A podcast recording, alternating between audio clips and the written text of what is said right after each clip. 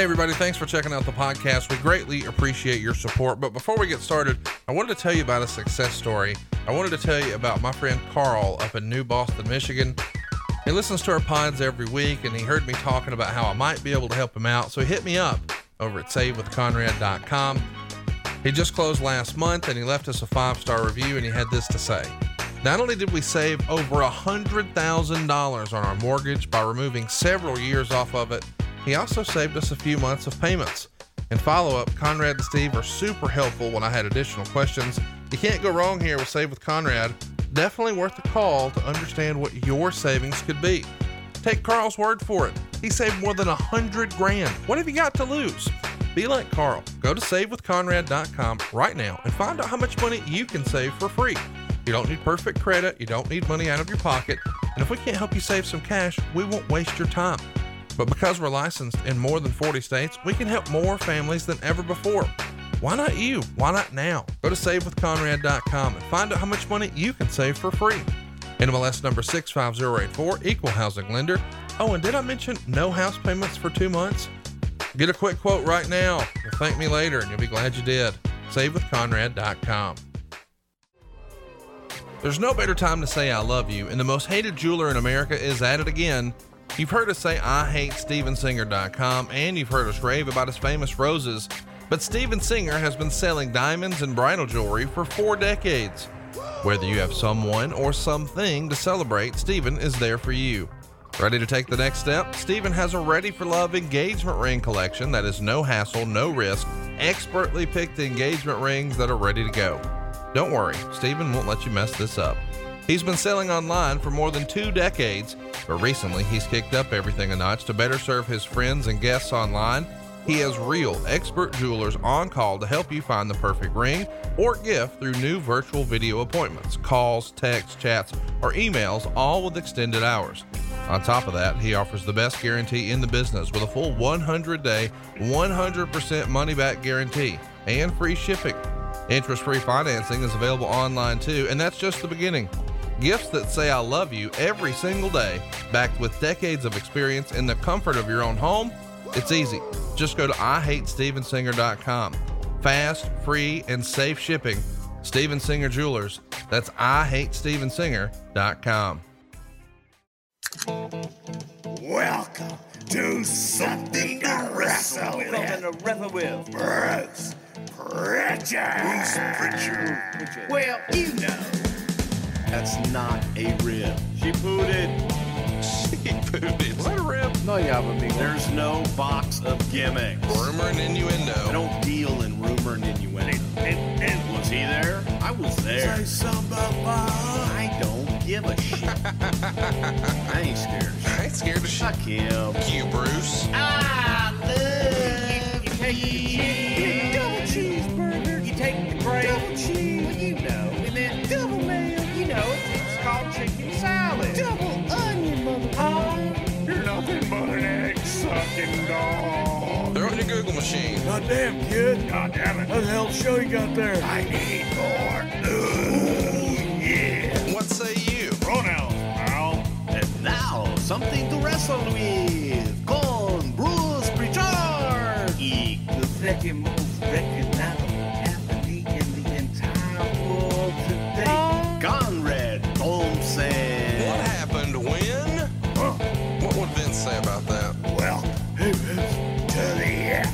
yeah. My look good tonight.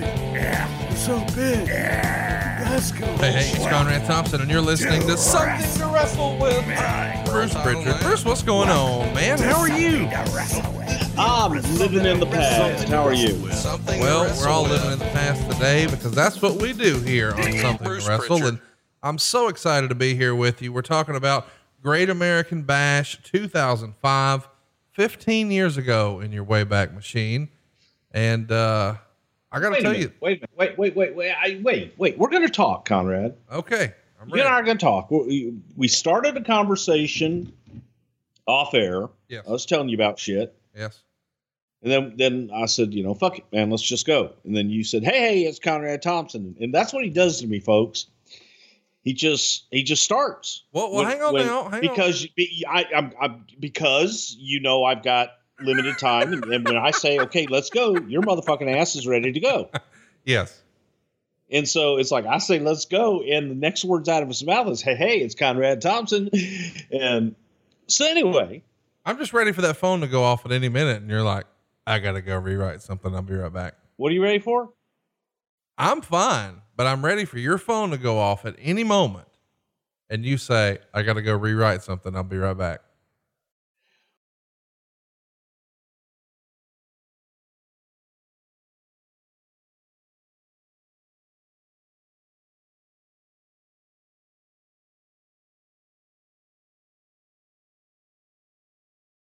Speaking of working really hard, I know a lot of our listeners are essential workers. You're out there busting your butt to make sure the world keeps turning during these tough times, and we thank you for that. But if you've got a nagging knee or back, shoulder, something like that, it can make every day feel like a 24 hour shift.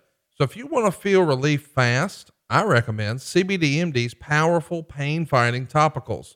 And let me tell you, these guys are just like me and you. They're big wrestling fans. In fact, CBDMD started advertising with me on Grilling JR over a year ago, and it started like any other advertiser here on the show. But CBDMD has become a regular part of my life. It's become a part of my family life, and I even recommend it to my friends. And before I knew it, I guess I was like the uh, unofficial CBDMD ambassador of sorts.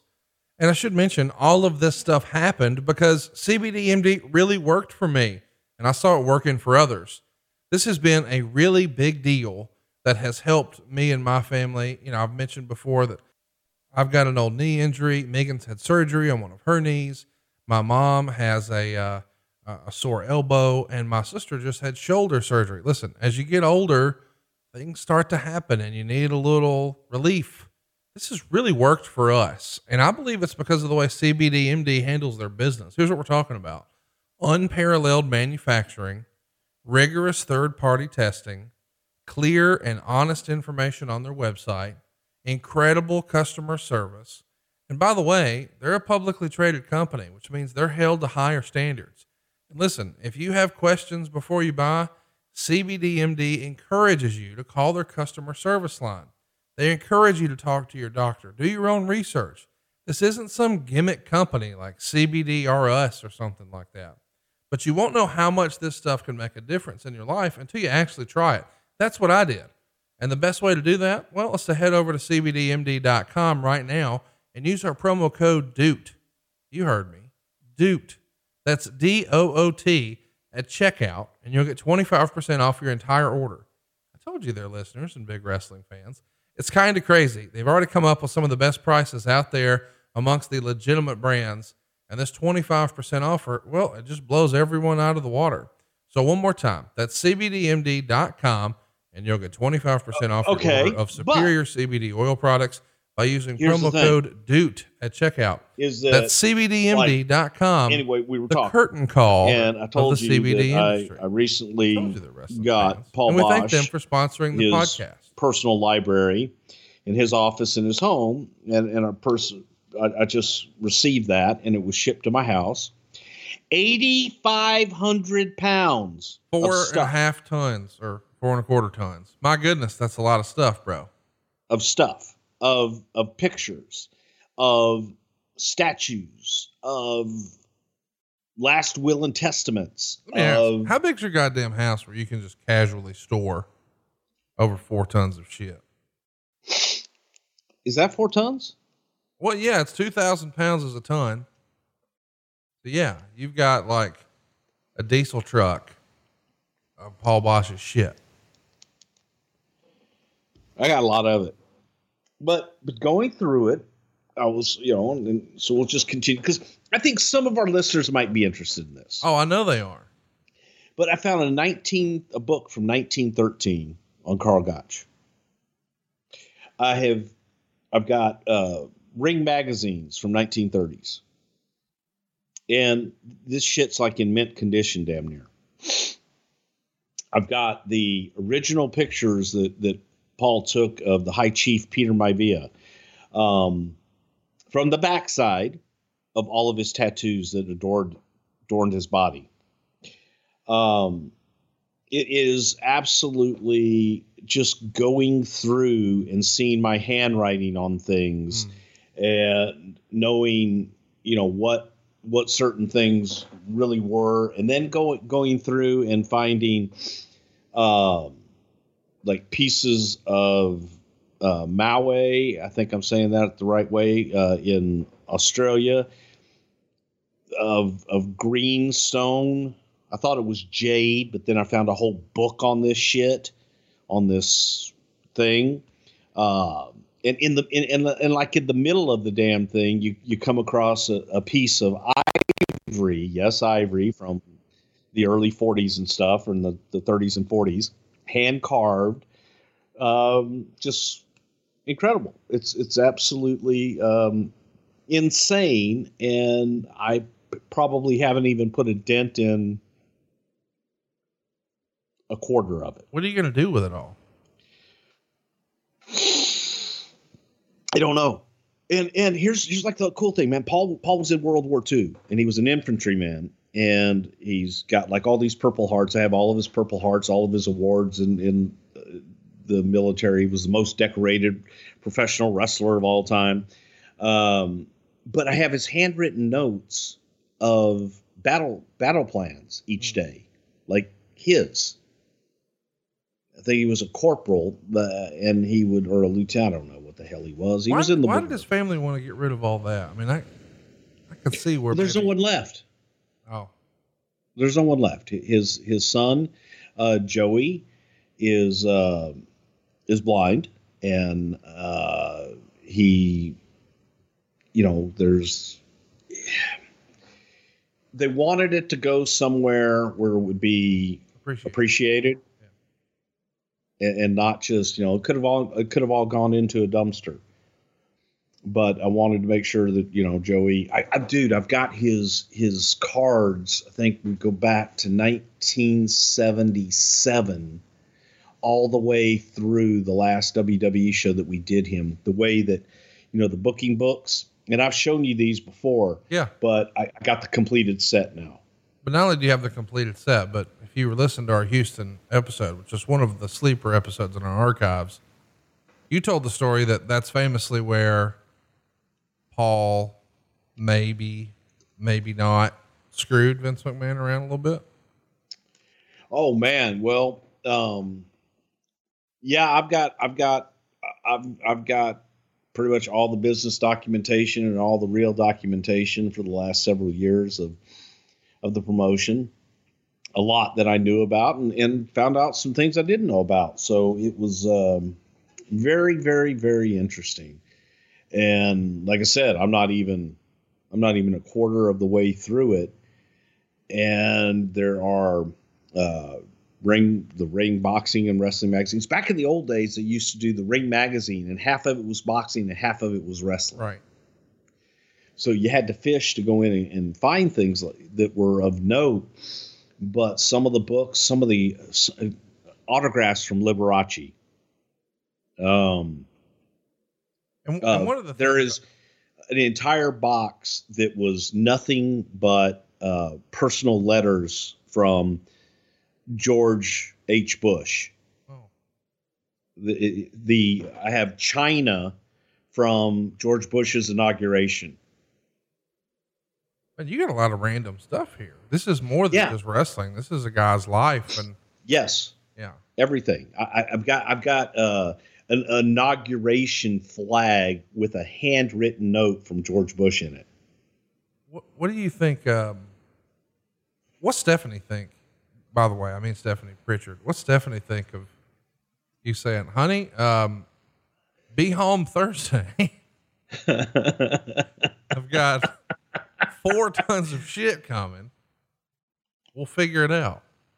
Well, I didn't know that it was that. I didn't realize What it was. that it, it was that much shit because I just blindly said, "Yeah, man, I'll take it." And um, and I imagine part of you agreeing to do this is just help a brother out, and it's a payday, Yeah. and it's paying homage. and I wanted I wanted to make sure that that his son was taken care of. Um, for the immediate future because they've fallen on hard, hard times. And and I said, you know what? Look, here here we go.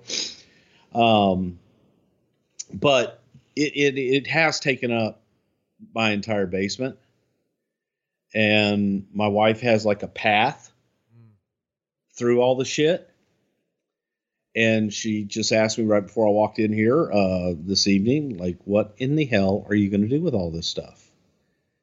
Because as you unpack it, it, it, it seems like it gets bigger th- Yeah, as you unpack does. it. Of course it does.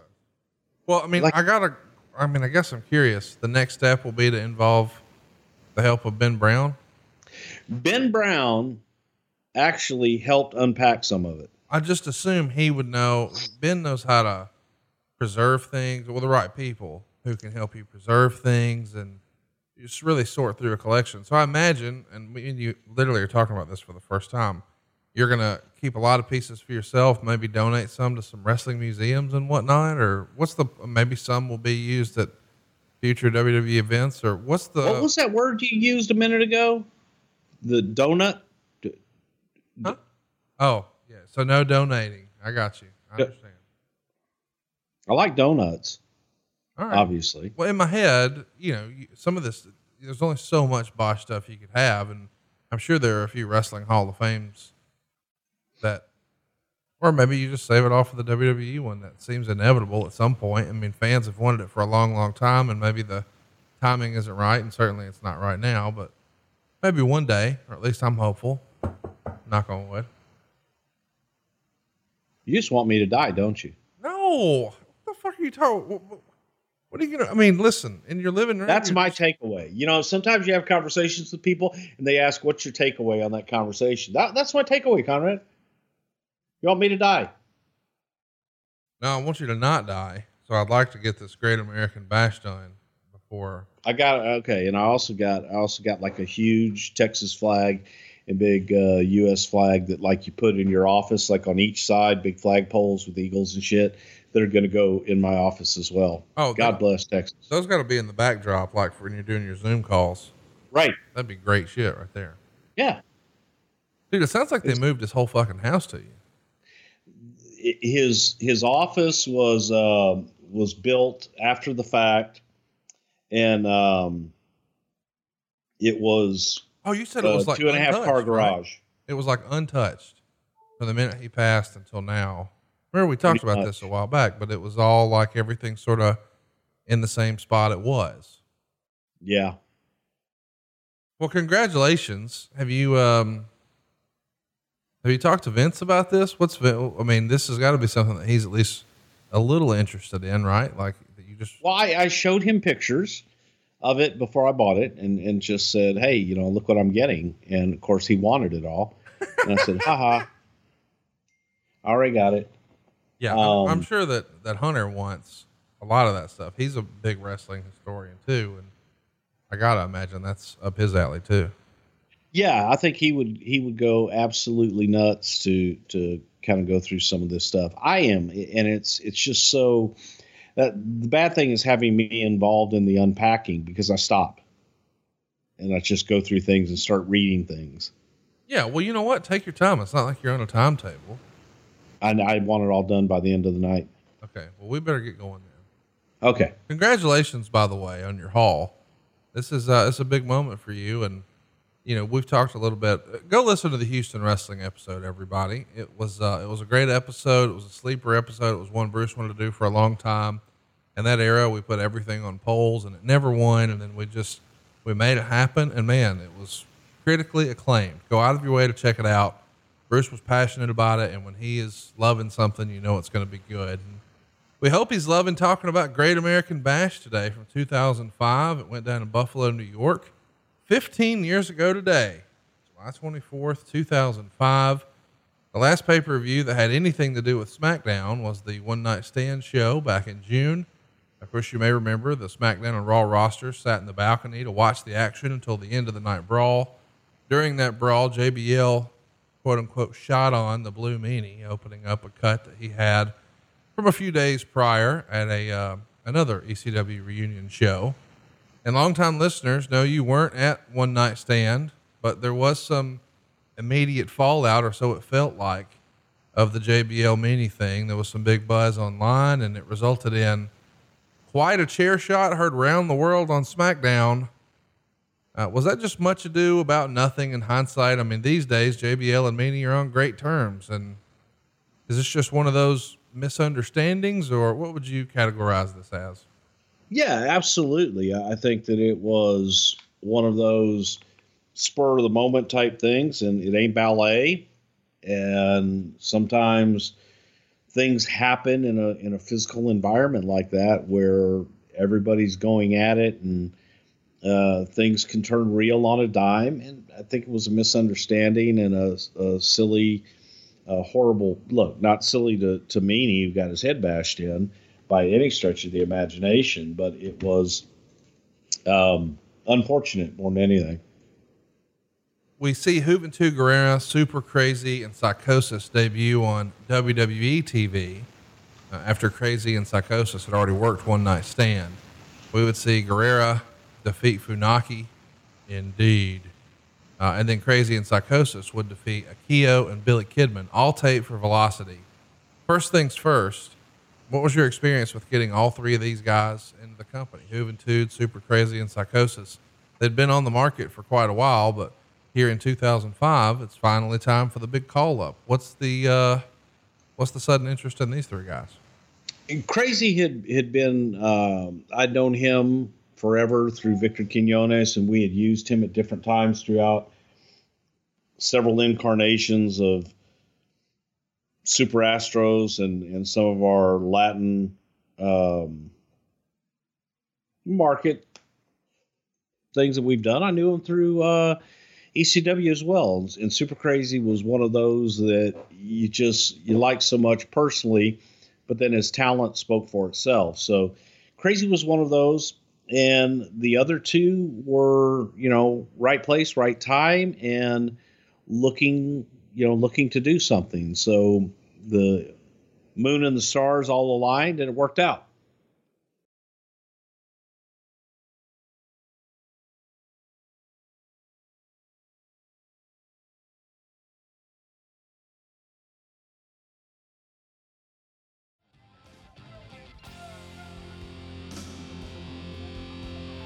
Hey, real quick, can you imagine what a bunch of badasses the Legion of Doom felt like riding to the ring at SummerSlam 92? Or how badass The Undertaker felt when he was the American badass riding down to the ring? Well, now you can recreate all of that and have a little fun outdoors with the Rad Power Bike. Man, electric bikes are the talk of my household this summer. It feels like more and more people I know are learning about e bikes and specifically rad power bikes and what makes them so different. You don't have to take my word for it. Go check it out, man. They're winning a ton of awards over at electricbikereview.com. They even won best affordable electric bike in five categories there. Now, Rad Power Bikes is in fact the largest e-bike brand in North America. Now, in case you're out of the loop, and I have to admit, sometime last year I didn't know what the hell this was either but it's a cross between a traditional bike and a moped. But unlike a moped, you don't need a special driver's license. Man, this thing's awesome. You can get up to 20 miles an hour without pedaling, so you can go out and have fun without getting all sweaty.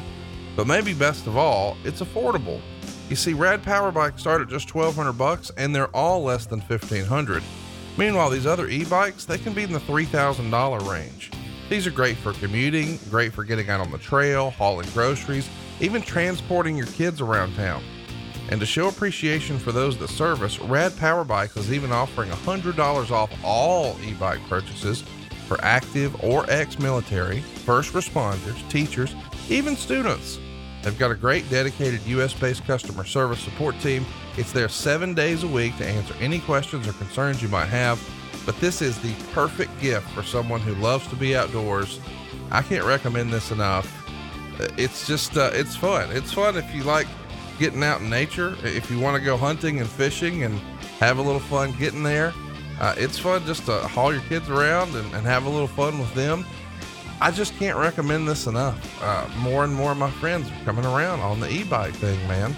It's just a great way to get out and have some fun and, and enjoy the outdoors, especially after we've all been cooped up. And right now, Rad Power Bikes is offering flexible financing.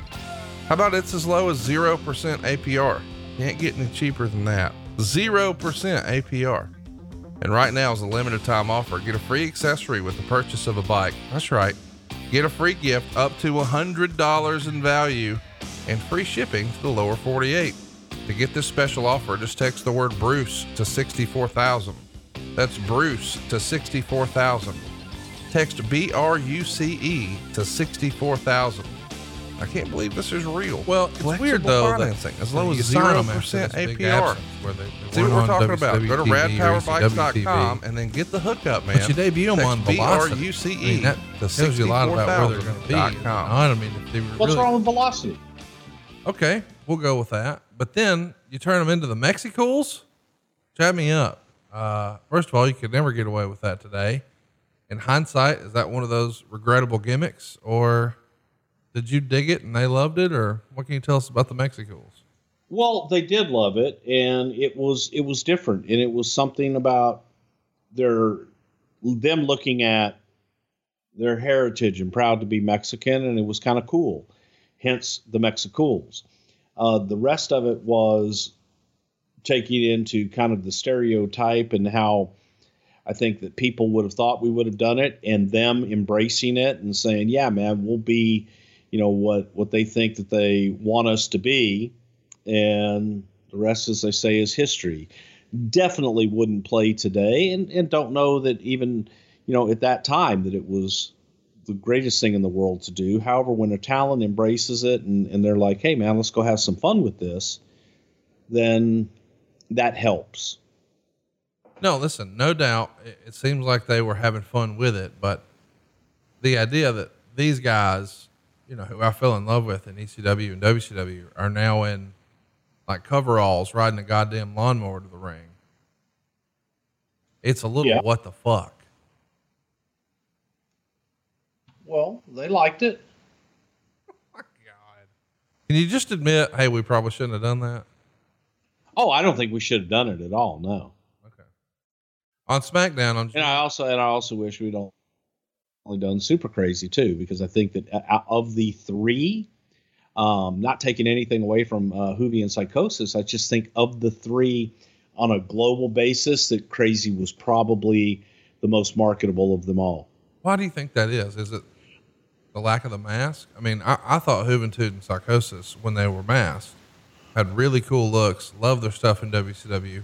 And I admit, I didn't, I felt like they were different characters. And I, guess, I mean, I guess they were without them. They were, they were, and they were great. Uh, I'm just saying, as far as Super Crazy could work pretty much any style, Right. and could adapt to someone else's style.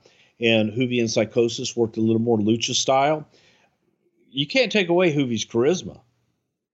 Juvi had a shitload of charisma, man. Um, but you had to work, in my opinion, Juvi had to work that lucha style. Well, listen, I, I can't argue any of that. Super crazy, very, very talented. Let's talk about SmackDown on June 14th, 05. It features Benoit defeating Doug Basham, but JBL and his cabinet attack Benoit until Undertaker makes the save. It's a weird team, Benoit and Undertaker. The Guerrero and Rey Mysterio feud is going to continue. Serious business. This is an era of shall we say, interesting creative. We just talked about the Mexicools.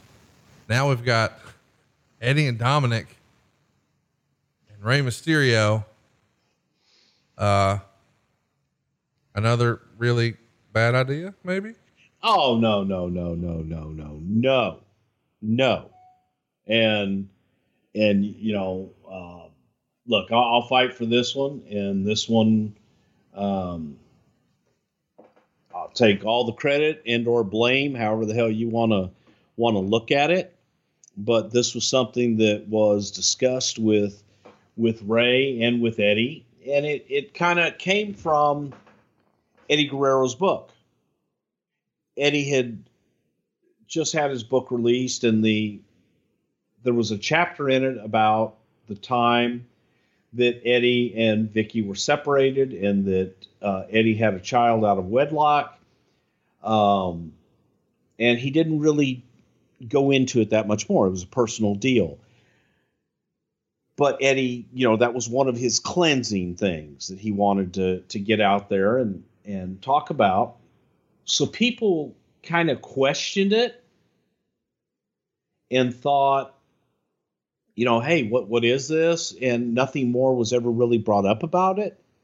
So in everything, you know, you were seeing Dominik on TV from time to time with Rey, and we, we had seen Angie, his, his wife, on TV. Um, it's like, what if you guys are all close, you're best friends, but what if there was that question? Could this be Eddie's kid? And we you know, um, looked at the time frame. The time frame wasn't exactly on, but Eddie wasn't that specific really on the time frame. He was vague on the time frame in the book, so you could you could jump to conclusions if you wanted to. And it's story, folks. It's soap opera. And you utilize what you have in front of you to, to mix reality with soap opera and try to bring the most out of it. So the idea and the question um, made sense to a lot of people. And before that, we we talked to Rey and his family because I think that that was the family that would be affected the most. We talked to Eddie and his family. Everyone was on board. Everyone was on board with this, and they understood exactly what it was. This is a storyline on a television show. It involves real people. It could or could not involve real situations, but that's where the line is blurred, and that's where you know you can make your own conclusions. Speaking of conclusions, have you ever played Jump to Conclusions? Do you have one of those mats? The game. A what? So, you know, Jump to Conclusions mat. Where I you don't know jump. what that is. to- I'm going to get you one. It'll go nice with your Paul Boesch collection. We also see Randy Orton debut on SmackDown after being picked in the draft lottery, and he attacks The Undertaker to help JBL defeat him in a no DQ match. Seems like a natural marriage between Orton and Undertaker. Those guys still love working together, do they not? Yeah, again, two of the greatest workers ever lace up a pair of boots. Well, let's talk about some guys who maybe weren't exactly. Mark Jindrak is working the house shows, putting over the likes of Matt Morgan. Where did Mark Jindrak go wrong, do you think? I just don't think that Mark had the charisma and just didn't click with the audience. It's really that simple. Some some work, some don't. Mark didn't work, and not for athleticism and and really trying and having a desire to do so. Um, but later on in his career, Mark hit Mexico. He was a monster heel, American heel. So he found his niche, made it work. Let's talk about uh, Matt Hardy. His music is going to play during an episode of Raw while Edge is in the ring. At what point did the shoot of Matt Hardy become the work of coming back? We've talked about it in long form, but briefly refresh our memory on, on how that became something that the crowd was doing on their own, and then you guys decided, ah, let's just go with it. Yeah, and and the audience, you know, will let you know they did. So there was a real life situation and an underground kind of rumbling, if you will, that uh, we took and, and ran with it again. Life imitating art, art imitating life, and when the two mix, those stories usually work out. Well, it worked out. You know, I, I think they probably had a little more life to it. We've talked about that enough, though, in the archives. Let's talk about something that we haven't talked a ton about. You're going to bring the diva search back here in this era. Why? Who, who's pushing for this? Is this a Kevin Dunn initiative? Well, you know, the Diva Search is you're looking at a variety show and you've got a lot of different things and a lot of different segments to fill and different, as Michael Hayes would say, demiographs. Oh, God. Uh, they, they, they, it was it was something in the vein of searching for talent. And during all this, yeah, we were searching for talent, but it was another way to to do that and address it and get it out there. The other thing I wanted to mention is we've got a European tour that's going to begin with Steve Austin as a special guest referee and a tour that draws near sellouts the entire tour here because people are excited to see Stone Cold back in any capacity. John Cena is going to be on top of those cards facing JBL and um, Kurt Angle as well. And then after the bout, Austin would stun Cena before handing him a beer. I should mention, Austin's not a heel. I mean, this is just what fans want to see. And before the finish, he would even stun Kurt Angle. Talk me through the idea of bringing back, you know, the, the biggest star you ever had. Do you think that was cutting the knees out from Cena? Is that putting the stamp of approval? What's the strategy and, and how difficult is it to get, you know, not Jalen, but Steve to go across across the bond here when he's not in the ring anymore? Well, it's taking your your hottest acts and trying to get the absolute most out of them. And Steve, you know, couldn't work regular schedule anymore. But hell yeah, you can utilize him whenever you can and rub him up against Cena. It doesn't matter the the star appeal of, of Stone Cold Steve Austin. I think that he could have um, stunned the Pope and they would have cheered. Well, at least some people would have. Uh, Vince supposedly announces at the Ireland show that this is where the McMahon legacy begins. How important is Vince's Irish heritage to him? Well, Vince is very Irish. So, um, well, what we know in wrestling is if he's very Irish, he's got a shillelagh. I mean, he's got all the gimmicks, right? okay. What self respecting Irishman does not carry a shillelagh at all times? Well, I didn't know that Vince did. Where does he keep it? Are, do you carry Ah, that's for the secret. Okay. Well, I know once It's like, where are my lucky charms?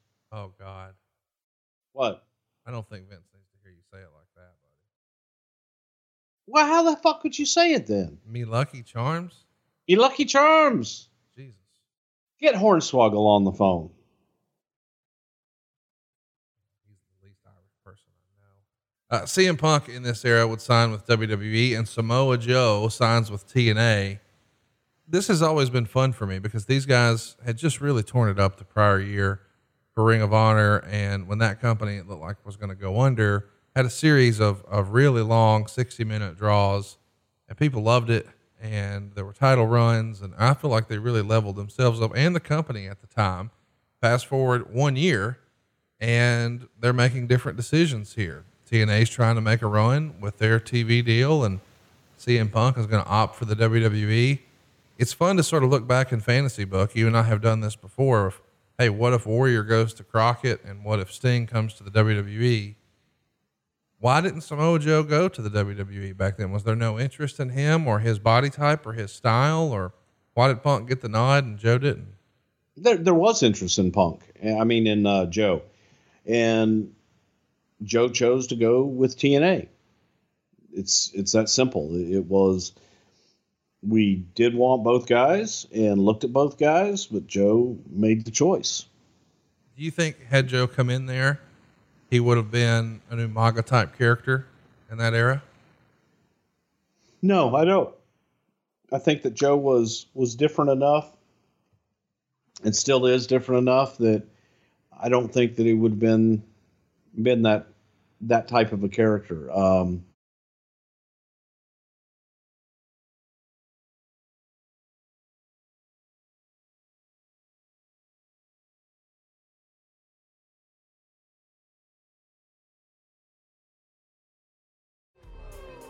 There's no better time to say I love you, and the most hated jeweler in America is at it again. You've heard us say I hate StevenSinger.com, and you've heard us rave about his famous roses. But Steven Singer has been selling diamonds and bridal jewelry for four decades. Whether you have someone or something to celebrate, Steven is there for you. Ready to take the next step? Steven has a Ready for Love engagement ring collection that is no hassle, no risk, expertly picked engagement rings that are ready to go. Don't worry, Steven won't let you mess this up. He's been selling online for more than two decades, But recently, he's kicked up everything a notch to better serve his friends and guests online. He has real expert jewelers on call to help you find the perfect ring or gift through new virtual video appointments, calls, texts, chats, or emails, all with extended hours. On top of that, he offers the best guarantee in the business with a full 100 day, 100% money back guarantee and free shipping. Interest free financing is available online too, and that's just the beginning. Gifts that say I love guess you my every is, do you single day, he feared backed with decades of experience in the way he comfort of your own used, since home. historically it's easy. Just go to way most Samoans, with the exception IHateStevenSinger.com. The Rock, Fast, presented. free, and safe shipping. Well, that's Steven Singer Jewelers. the way That's some have been IHateStevenSinger.com. There were others Samoans that I didn't know about that didn't do that, Yeah,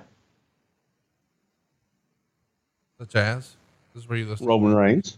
Okay, he he came way after Bruce. Do you see the difference? Conrad, I'm done with you already. Uh, the SmackDown. I'm done. We we are like eight minutes into the goddamn podcast. I'm done with you. Uh, I'm done. It's been a while since we had a good fight. Let's fucking get into it. SmackDown on June 30th was taped after Raw, uh, and uh, Cena, Michaels, and Hogan are going to team up in the main event.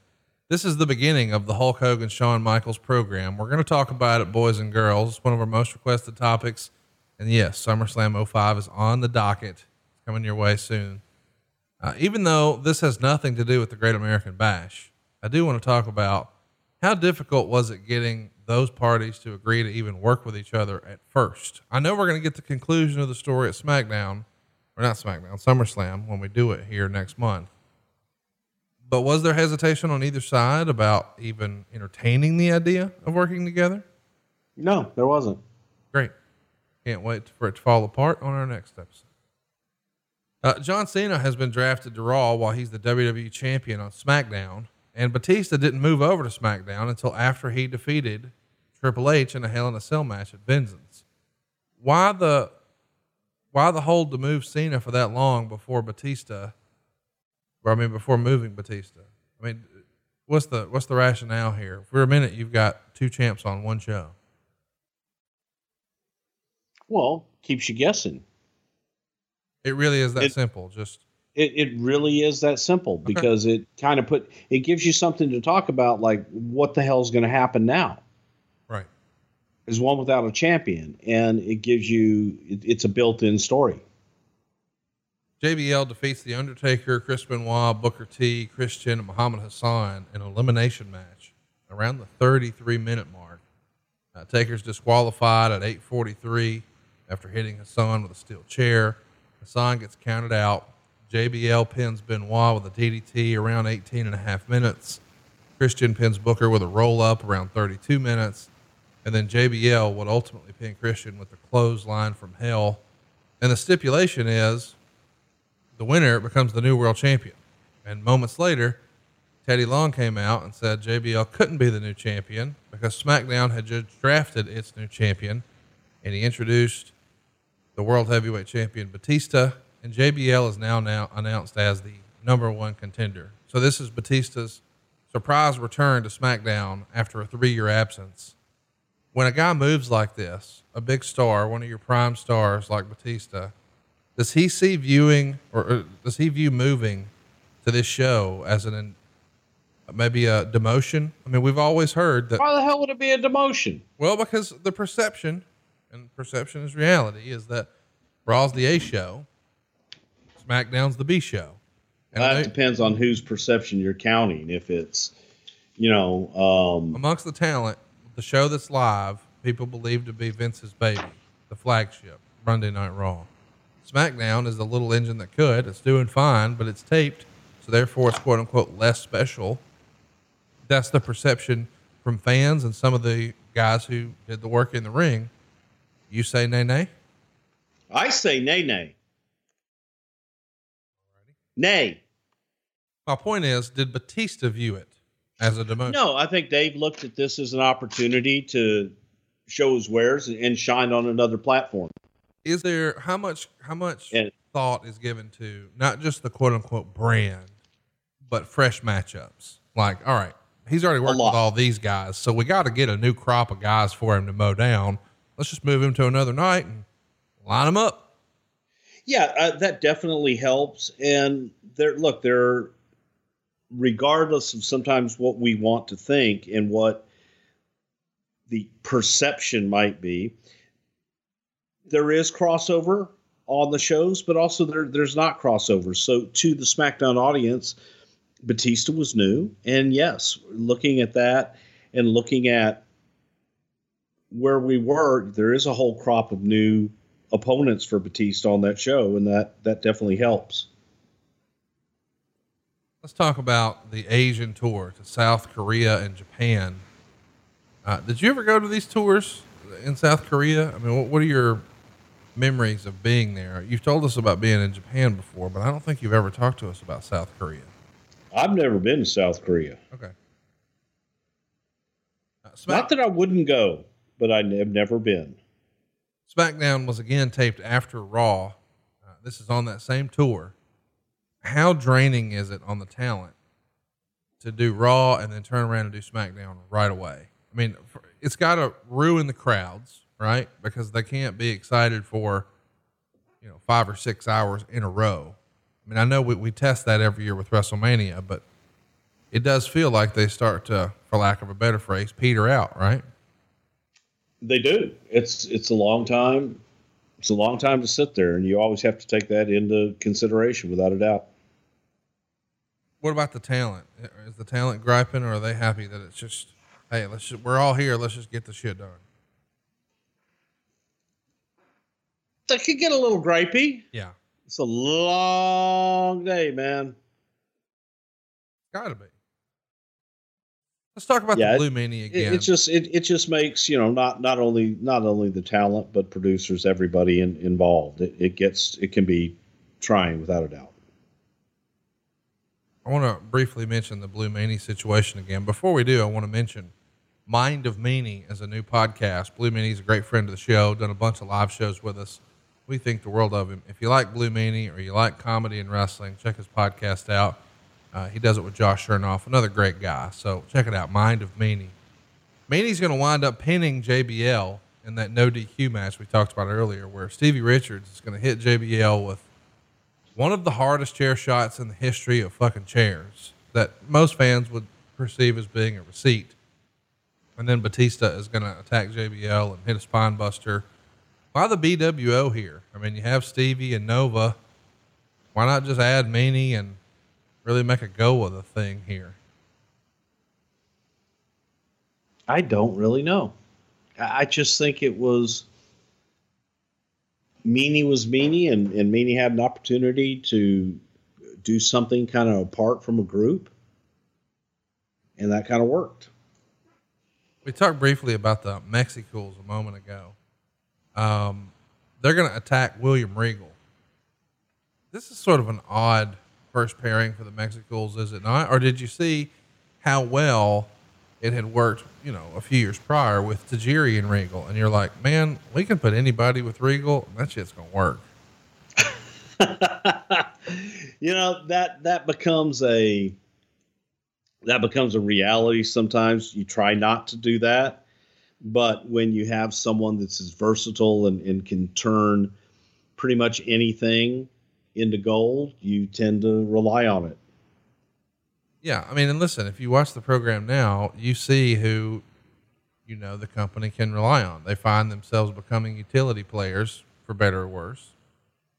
We should also mention this is the era where things go bad for Muhammad Hassan. We've done a whole episode on this. I think it's one of our more underrated episodes. Uh, I hate to keep referencing this stuff, but there's so much to unpack here. Here's the gist of it. The Undertaker is going to pin Daivari, but he's attacked by a bunch of hooded men who choke him out with piano wire.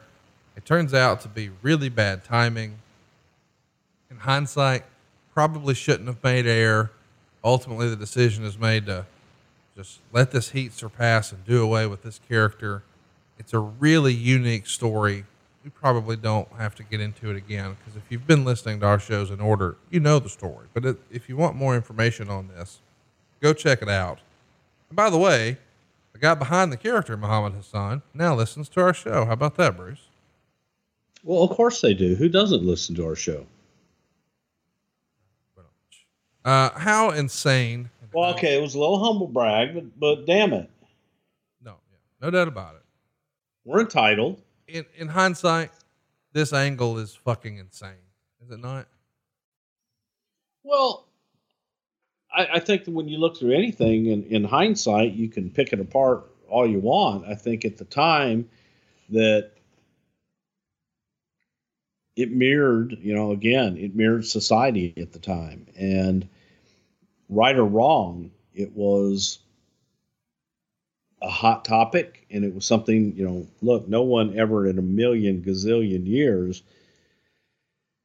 you know, could think that, oh my God, we're going to do this angle, and then this horrible terrorist act is going to take place halfway halfway around the world. Um, yeah, timing was shit. It's really unbelievable when you go back and look at it. It's such a unique story. I can't recommend it enough. If you're new to our show, if you just discovered it, if you haven't heard the Hassan angle or you thought, oh, I didn't care about that guy, go listen to the story. It's it's unique. Let's talk about something else that happens here right before this show. The WWE is going to release a total of 19 people, all of the damn Dudleys, Bubba, Devon, and Spike, Joey Giovanni, Kenzo Suzuki, and Hiroko, butchered that. Bless you. Uh, Matt Morgan, Charlie Haas, Jackie Gayda, Marty Jannetty again, Wait a minute, Marty? No way. Dawn Marie, Mark Jindrak, Maven, Kidman, Shannon Moore, Akio, Gangrel, and Kevin Fertig, and Jim Cornette. Now, Jim Cornette is a different subject completely. We'll get to that in a moment.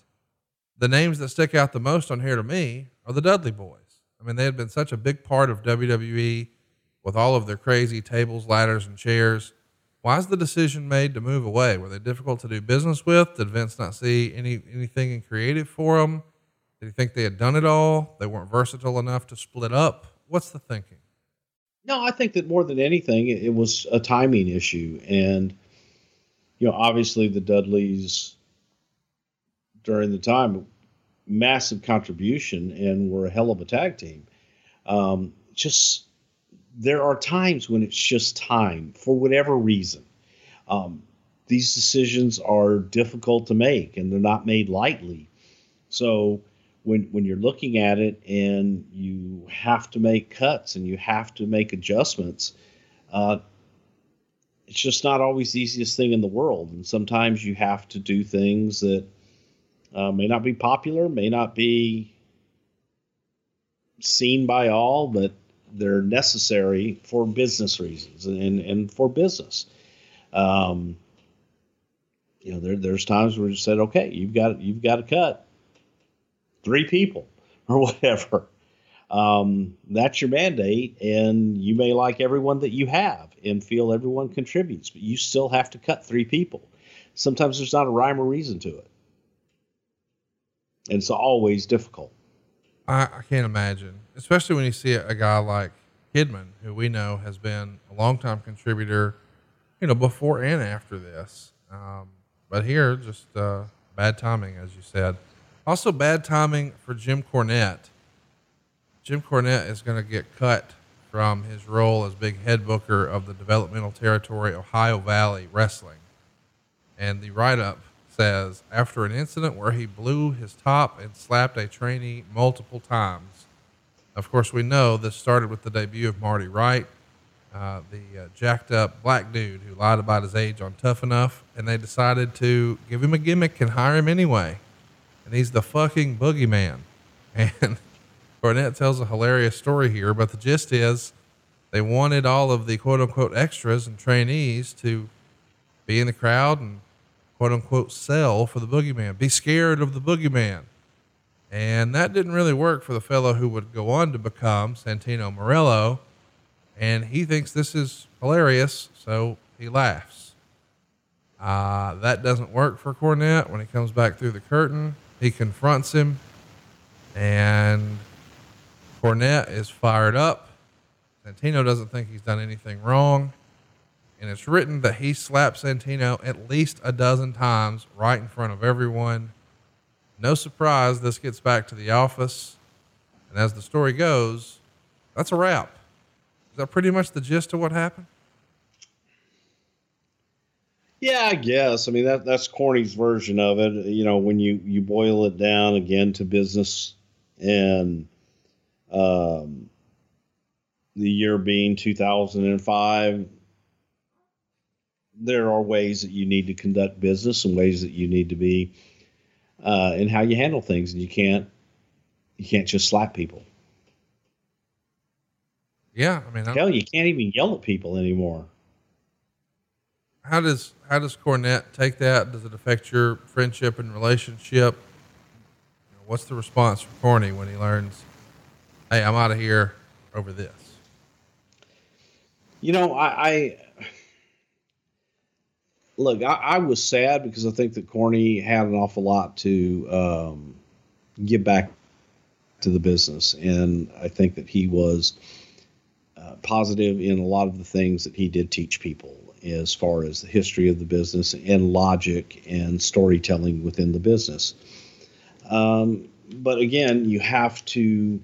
It is a business, and you have to conduct your business in a professional manner. And it's just not professional in business to be slapping people, especially in front of people. Uh, you know, Slap the shit out of him. slap the shit out of them all you want in private.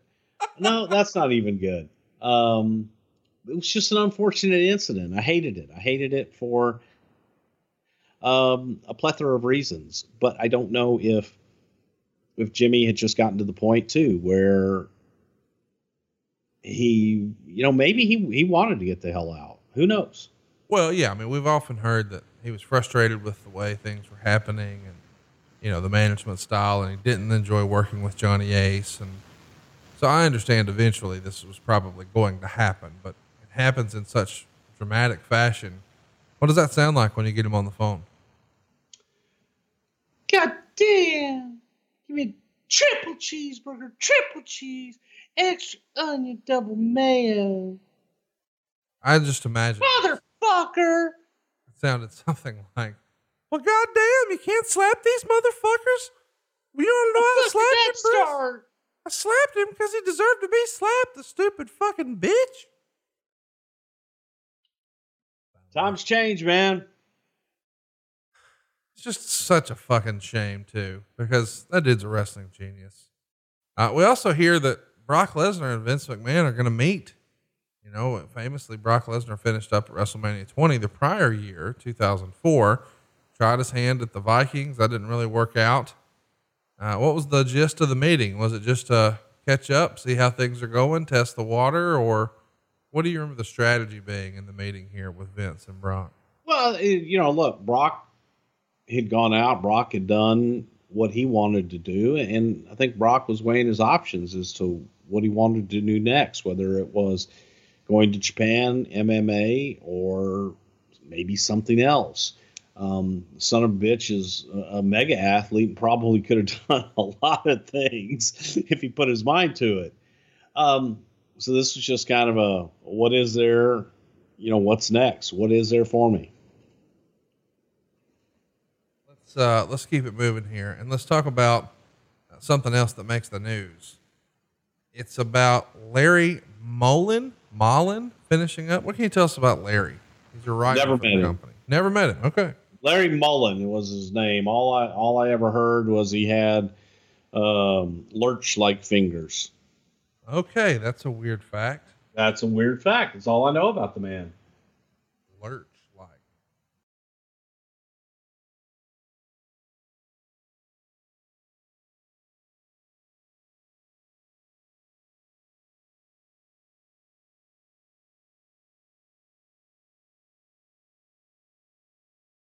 of Joe's, cup of Joe's, yeah.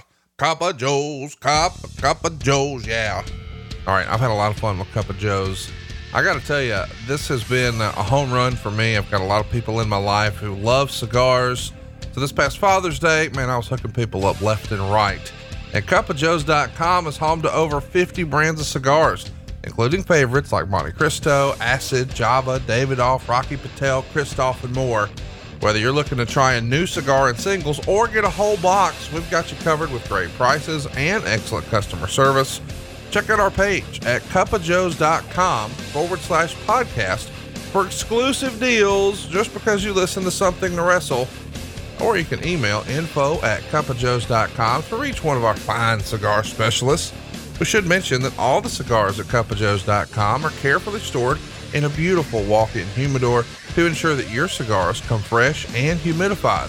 Cupofjoes.com also has lighters, cutters, and every other cigar accessory you could ever need, all available right now at cupofjoes.com. So if you love great cigars and you want a great deal, you've got to go to cupofjoes.com forward slash podcast. And they make this super easy, even for a cigar novice like myself. My friends know good cigars. Cup of Joe's make sure that it looks like I know what the hell I'm doing. Bruce, you know a thing or two about cigars. Cupofjoes.com is legit. Isn't that right? Absolutely. The beautiful thing about it is, you know, like a lot of these other cigar places, they will put out some fancy looking cigars. Cup of Joe, they've got the real deal. They've got the primo cigars. Whatever your taste is, we like a smooth, easy, light smoker. You want that bold Maduro and you want something that you're going to taste and linger for a while. They've got it all and they have the best of the best at the most competitive prices out there. Thanks, Bruce. So, if you're looking for some of the best quality cigars around at the best price, you've got to go to cupofjoes.com forward slash podcast. Don't take my word for it. Check it out right now for yourself. It's C U P O J O E S dot com forward slash podcast. And we thank of Joe's for sponsoring today's podcast. Of Joe's, Cup, of Joe's, yeah. Let's talk about SmackDown from July 14th. The Road Warrior Animal returns to save John Heidenreich from an attack from MNM. Is this a Vince McMahon idea, or who else pitches? Let's create another Legion of Doom Road Warriors. Even though Hawk is gone, we can find somebody else. What about this fucking Heidenreich guy? Yeah. Well, who pitches that? Is that your? No, don't tell me that's your idea, Bruce. Oh, it's not. Whose idea was it? Well, it was it was basically here's animal.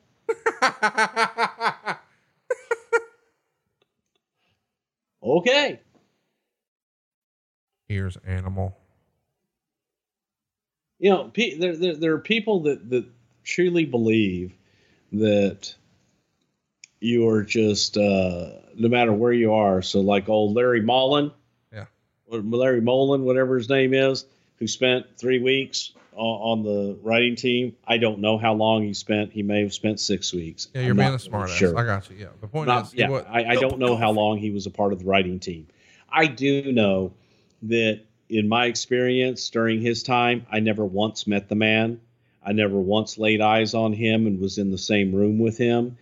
Um, but yet, for him, for you to even ask me about him, it boggles the mind because to people sometimes on the outside, they he may have presented himself, or maybe he worked on a, on another television show, and it's like, oh my God, this guy worked. It's or to think that, well, you guys um, brought Animal in to make a Road Warrior with Heidenreich. It's it's sometimes you are you have a deck of cards right. And you're dealt a hand, and you have to play that hand the very best that you can at the time with all the parameters. There may be a $25 limit at that table. Sometimes there's no limits. But you have to play the hand that you're given and you have to make the very best out of it with what you're given. Now, if anybody else, you know, plays cards, does better than you, then great. But if you've never played cards and you've never actually been in the game, talking cards here, okay? Then you don't really know. and Well, that's that's why I'm asking, it Bubba. gets crazy. I answered, Conrad. About had it with you already. Again, So you're you're putting this is I'm I'm I'm seriously. I'm about like uh, half hot, three quarters hot, five eight. I'm a little I'm a little over half hot. Oh shit! Yeah, I'm a little over half hot. I'm at about I'm at about um, Five I'm trying hot. to think of what half is. You're five eighths hot. Huh? You're five eighths hot. Yeah. Yeah, you damn right I am. Don't you get me to six eighths hot. I don't think you say it like That'd be that. three quarters, Yeah, wouldn't it? that'd be three quarters hot. Yeah. I know my math. I know my fractions. I know my ciphering. Did you learn them in Boesch's books? Hey, so Yeah. serious business. The Heidenreich idea, clearly a fucking terrible idea to recreate the Road Warriors. And I often feel like anytime you put the word new in front of something, it's going to be shitty. You know, new no, rockers, it's new It's new and improved. All right. Give me an example of so the new rockers were better. Al Snow was better than Al than than Shawn Michaels as a rocker. You mean Leif Cassidy? Yeah, my bad. Leif Cassidy. Oh, that was awesome. Seriously, th- you knew this was going to suck before you ever saw it, right? I mean, Oh, so okay. So the New World Order sucked. shut the fuck up, Bruce. Why You being said anything with new in front of it is gonna suck. You knew what I meant. That's what you said. All right. I'll, I'll admit I did like the original World Order. I didn't like, I didn't like the New World Order as much. I, I like the original World Order. Fuck off, Bruce. Heidenreich, Why? Why are you like snappy at me? You're Mister Snippety. because I can never tell how much time I have. I haven't gotten to the show, and you're like wanting to be argumentative. Well, you better wrap it the fuck up. That's what I'm saying. Before we get going, you're like, how long is this going to take? I'm already in shit. And I'm like, 90 minutes. And now we're fucking splitting hairs about if you play cards and hypothetically you shuffle the deck. You don't understand if you didn't take the Joker out and you've got a royal flush, you didn't have a chance to play the cards. Shut the fuck up. I'm talking about cards. You're having a Yeah. fucking meltdown, buddy. You sound sleepy. You sound tired. You sound stressed. Oh well, fuck. It sounds like you're just fucking writing headlines now, Connie. Well, what else is new? Are you going to tell me about fucking Heidenreich? I did. Well, whose fucking idea is it? We want to send hate tweets. God damn it. Hey, hey, you know what? Since I've been texting, uh, I, I tell you what, Brian Gewirtz. Let's let's just dump it on him. I don't Do know if it was or wasn't, but by God, give it to Brian. I'm ready for it. I'm in. During All this time, WWE starts running house shows in smaller arenas. They're drawing 1,500 to, th- to 2,000 people.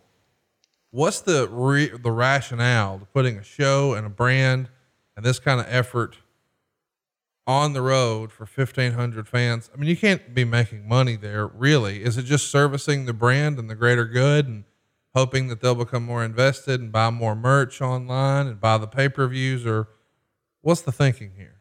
Well, it just goes back to the the live event philosophy of what it is that we do, and to be out in the markets that you're that you're promoting to. And you know, television for many many years was supported by the live events, and or the live event was supported by by television. And you one needs the other, and used to need the other dramatically. So um, that was the business model. The business model wasn't just to do television. The business model was to use television to run live events.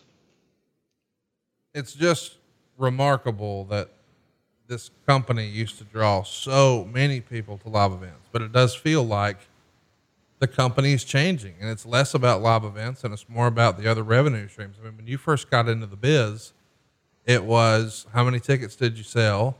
And then eventually, how many tickets did you sell and how many pay per views did you sell?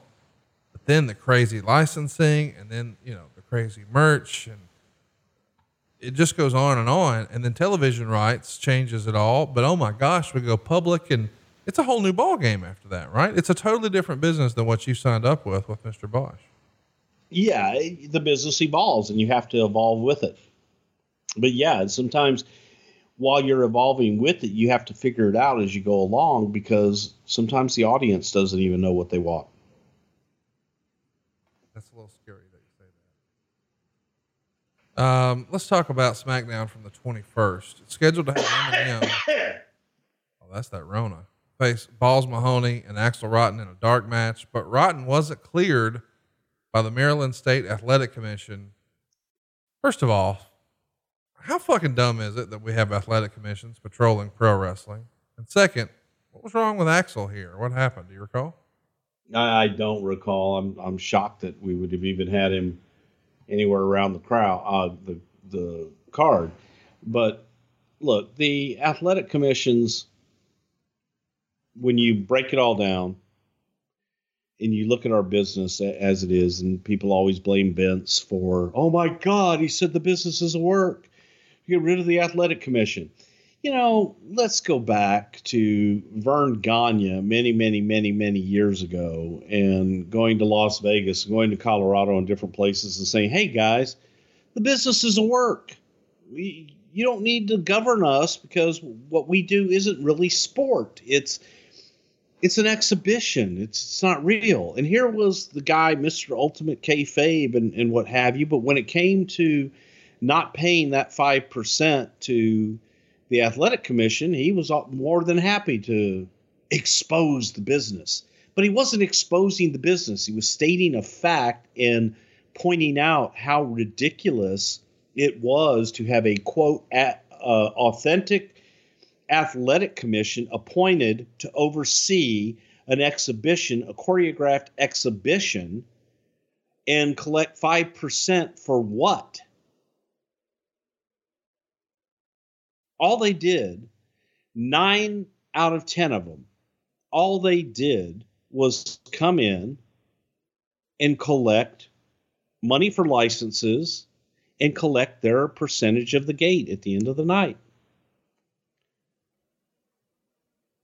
I just don't know why it's still even a thing. I mean, just this past I year, either. AEW ran a show in, in Baltimore and uh, Chris Cruz sent some nasty gram and they had to answer to the commission. And it's like, I don't even know what that is or what they're doing. Wild. Why, um, why the heat with Axl? Why did you, you said, I'm surprised he was even near the car. Well, I, I because he wasn't the most dependable guy in the world and he just wasn't somebody that was highly sought after. I don't, I don't remember him ever even being there. So all right, let's do a couple more things before we get into the show. Earl Hebner is fired for allegedly selling company merchandise without company permission, or at least that's the rap.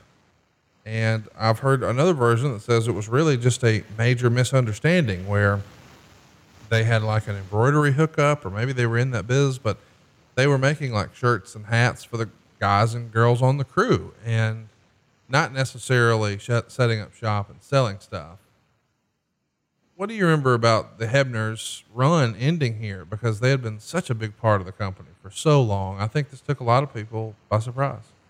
I remember being unfortunate and you know, it's one of those things there are there are times where things happen and you hear a lot of rumbling and you hear a lot of uh, rumor and innuendo, but I never ever really got a full story one way or the other um, from anybody. I, I, do know that the Hebners definitely uh, had a hookup with somebody that did embroidery, and guys had shirts and um, jackets and different things made with them. And I don't know how everything else developed other than one day, um, unfortunately, they were gone. And I think that Dave and Earl uh, both friends of mine are great guys, but I've never even talked to them about it um, in detail as to what actually happened. And it's just unfortunate because they, to me, they were two uh, stand-up guys that I've always enjoyed their company. But it was just, um, you know, so, sometimes you just don't know the whole story, and sometimes it's better that you don't know. Well, I can understand that. I do want to ask one follow up though. There's a weird rumor out there that at the time, I don't know why this would even be the case. He had some bloated contract that maybe he felt like Vince wanted to get out of. Like the rumor I heard, and I can't believe this is even a real number I'm going to say out loud, but that he was making like nearly half a million dollars as a referee. And I just can't fathom that. I've never heard that until those words just came out of your mouth.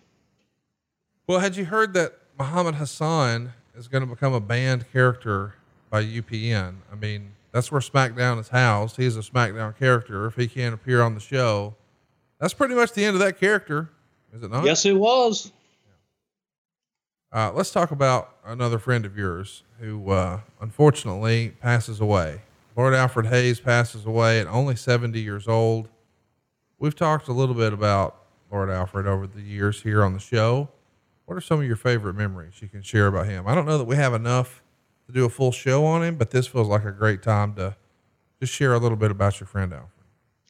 I used to love to go to a place by the name of Bugbee and Brownell on Route One in Norwalk, Connecticut, with Alfred. It was a, it was kind of like a New England Applebee's, but not it, it wasn't a franchise or anything like that. It wasn't as lit up as Applebee's, but I don't know why I compare it to Applebee's, but um, we used to go in there and have adult beverages after work uh, back in the late 80s, and Alfred would always get, um, could I get a scotch, no ice, with a side of ginger ale? And Alfred would pour his ginger ale into a scotch. He didn't like it diluted. He never he never liked them to mix it. He liked to mix it himself. And we would sometimes imbibe probably too much. And one Saturday, Alfred called me at home and says, Bruce, a question for you. I'm like, yeah. He says, Do you have any idea where I might have left my automobile last night? And I I had no idea. And after searching, walking around the block, um, and maybe a parking lot over, Alfred found his automobile that had been parked across about six parking spots in just some random parking lot that he found, and joyfully called me back to inform me that he had he had found his automobile. It was the ugliest light blue Lincoln Continental you ever saw in your life. But uh, I, I enjoyed many an evening with Alfred, uh, listening to his stories from the old days, and just talk about how much he despised Don Jardine when he managed Don Jardine in Minneapolis. Um, it's just he the way he would tell stories with his British accent uh, was absolutely hilarious, and even at his ripe old age at the time, uh, he was in his late 50s, mid 50s, late 50s. Good God, he was my age. No, um, but Alfred still could could romance pretty much anybody in that bar and have me out the palm of his hand. So he was a unique, wonderful, wonderful man, and uh, I loved Alfred, and he's missed to this day. Yeah, it's a shame that we lost him. Um, he was a part of all of our childhoods, especially if we enjoyed Coliseum video. It feels like he was the guy who introduced them all, or at least when I was at the height of my fandom. Hey man, want to make this the best summer ever? What if you could get rid of your credit card debt and lower your monthly payments by five, six, seven, even 800 bucks a month? But what if the little cherry on top was no house payments for two months? That's right, no payments in August or September. You're done until October. And come October, you're going to have a better mortgage. But don't take my word for it. Ask Kenneth in Hazel Green, Kentucky. He says, All I was trying to do was refinance down to 10 years in order to set me up for retirement without a mortgage payment. After telling First Family what I wanted, not only did they get me a shorter term, but they were able to reduce my payment and cut my interest rate in half. I could not be more satisfied with the process and the outcome. If you're looking to get out of debt faster and with cheaper monthly payments, and maybe even get rid of all your credit card debt, man, you've got to go to savewithconrad.com. You don't need perfect credit or money out of your pocket. Even credit scores in the 500s can qualify. And because we're licensed in more than 40 states, we can help more families than ever before. So what are you waiting for? Find out how much money you can save right now for free at savewithconrad.com. NMLS number 65084, equal housing lender. That's savewithconrad.com. Let's talk about somebody who might be coming in. We've got the WWE in talks with Matt Striker. And this is after the story of Matt Striker taking sick time or sick leave as a teacher to work some wrestling matches goes public. What about the, the Matt Striker story piqued WWE's interest? Just thought, hey, this is already mainstream. Let's double down and make something of it. Well, we, we were using Matt uh, as an enhancement talent anyway at the time, and Matt had a really good look about him, very well spoken, and was an interesting story. When and because he was an interesting story, is probably what led to him losing his job as a teacher. But Matt had been taking leave to go and do our events, and that kind of ended up biting him in the ass. But it was a good story, and we used it to our advantage. Let's get to the show. Let's get to Great American Bash. To start us off, we've got Heidenreich and Animal working with MNM for the tag team titles. This is indeed the opening match. Uh, he doesn't come out by he, I mean Heidenreich with the spiked shoulder pads and face paint yet. Animal apparently dedicates this match to Hawk. And of course, well, doesn't exactly work. Um, Animal gets the hot tag. He runs wild. He's flying around, and Nitro's going to hit him with a belt shot behind the ref's back, but he's going to kick out. MNM go for the snapshot, but Heidenreich breaks it up. And then the good guys hit the doomsday device for the pin. The crowd's chanting LOD. The announcers were trying to put it over as a win for Hawk. Hawk would even be addressed by Animal in the ring. He says, Hawk, this one's for you, brother. And uh, I guess it's a nice gesture, but just feels a little weird. I didn't love it. Uh, your boy Bryan Alvarez gave it one star. What'd you think? About Bryan Alvarez or the not Bryan Alvarez, about the match, about MNM versus Heidenreich and Animal. MNM, such a great presentation at the time. Uh, I enjoyed Mercury. I enjoyed Nitro. Uh, Melina was certainly over, uh, especially with, uh, well, fans who like that entrance. Animal, a throwback, sort of vintage pop. You know, you can get a big nostalgia pop. These are the guys who were famous once upon a time for the Road Warrior pop. And we know anytime you do some nostalgia, at least the first time out, it's going to get a big pop. And that happens here. Heidenreich in the mix, I don't know, man. It just feels weird, or at least for me. What do you think? Well, the crowd, they, the crowd was chanting LOD.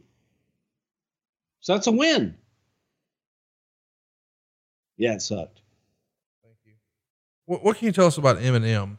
You know, we uh, we know that Nitro is back now. John Morrison, uh, days with WWE are done, and, and Mercury had an on air and then an off air role with the company. He's no longer there. What can you tell us about their pairing in this era? I mean, probably a little underrated, wouldn't you say? Yeah, they were. They were a great tag team and they complemented each other really well. It was two young guys in Mercury and Nitro that were coming up, and one without the other at the time may not have worked, in my opinion. Um, but that together they had a, a great charisma and they, they really fit. So, yeah, you throw Melina into that, and it was a hell of a package.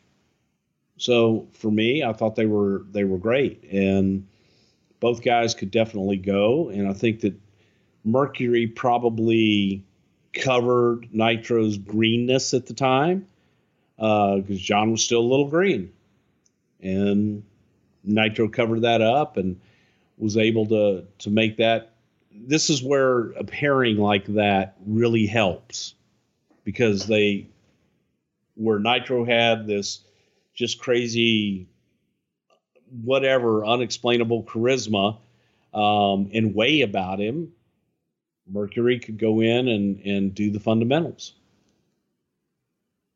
it feels like uh, i don't know a feel good moment that they're looking for here, and it's maybe at the expense of MNM, and we know it's not going to last long. So all's well that ends well. Next up, two guys who are trying to sort of find their way here in WWE, Booker T and Christian.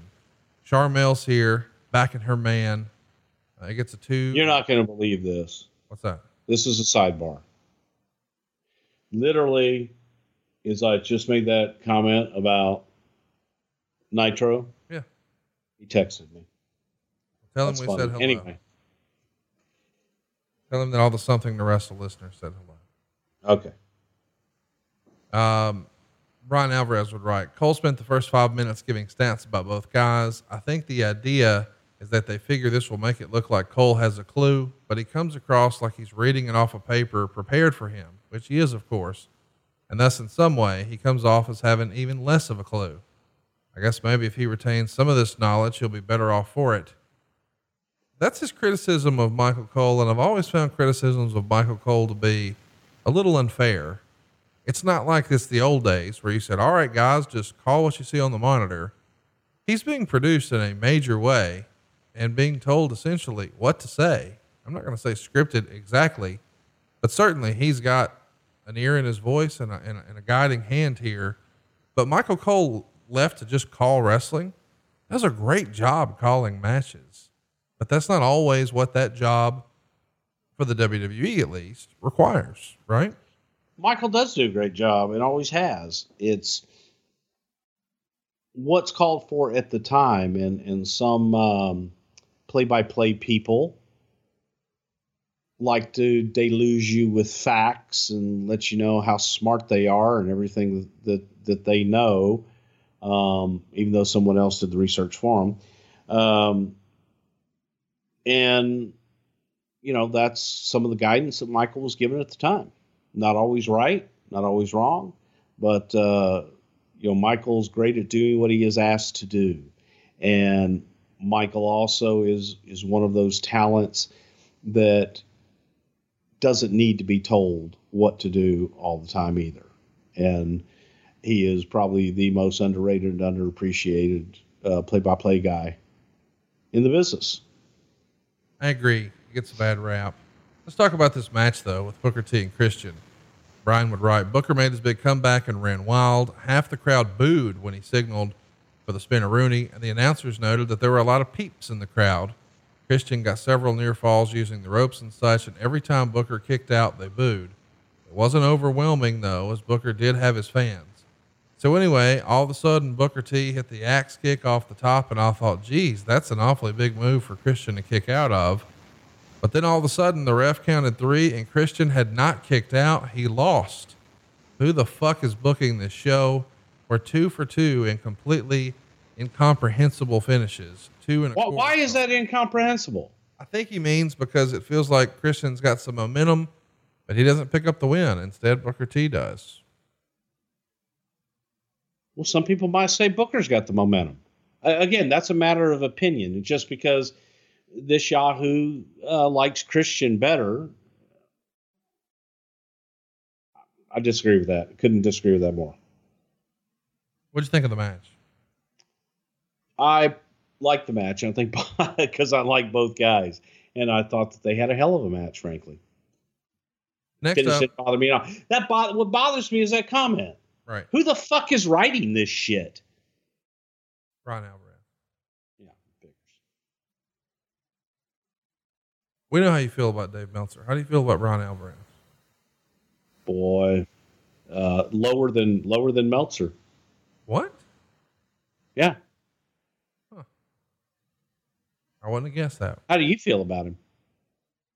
Chris Benoit is going to take on Orlando Jordan for the U.S. title. And uh, Brian would write, Well, if the rest of the show is any indication, Benoit is losing for sure, and I will kill myself.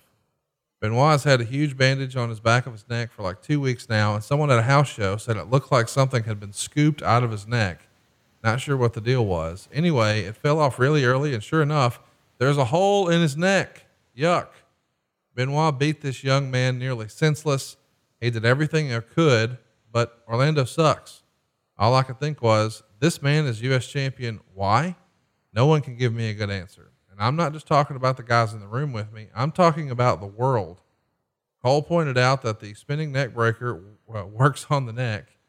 Benoit then hit a big superplex that caused everyone in the room with me to scream and then made his big comeback.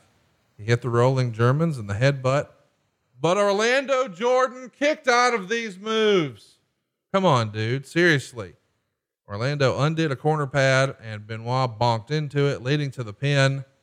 Orlando Jordan pinned Chris fucking Benoit. I cannot believe what I've seen so far.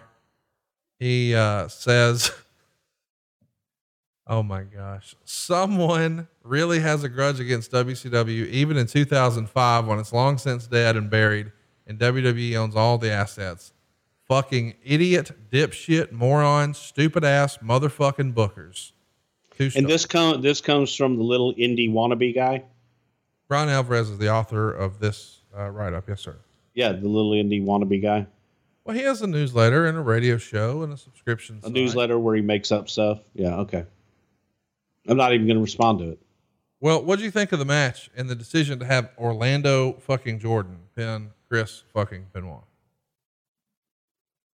I thought that they, I thought Chris got Orlando through a hell of a match.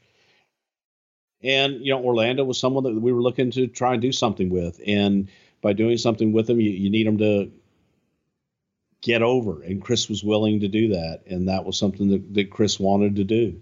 So, to the people that don't know, don't understand, and people like um, the little fellow writing it, um, that's, yeah. All right?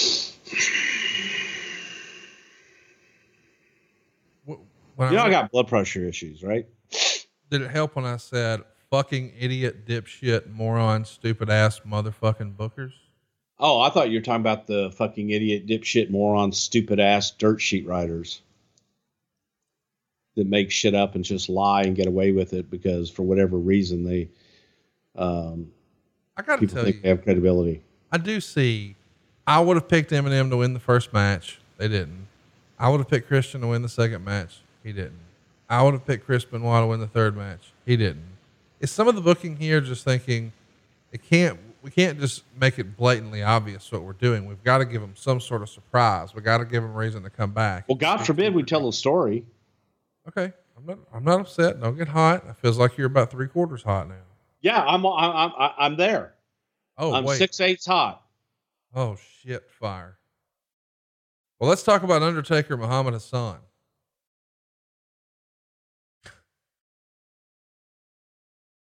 They kill him. He's dead. The character can't be on TV, so of course he's dead. Um,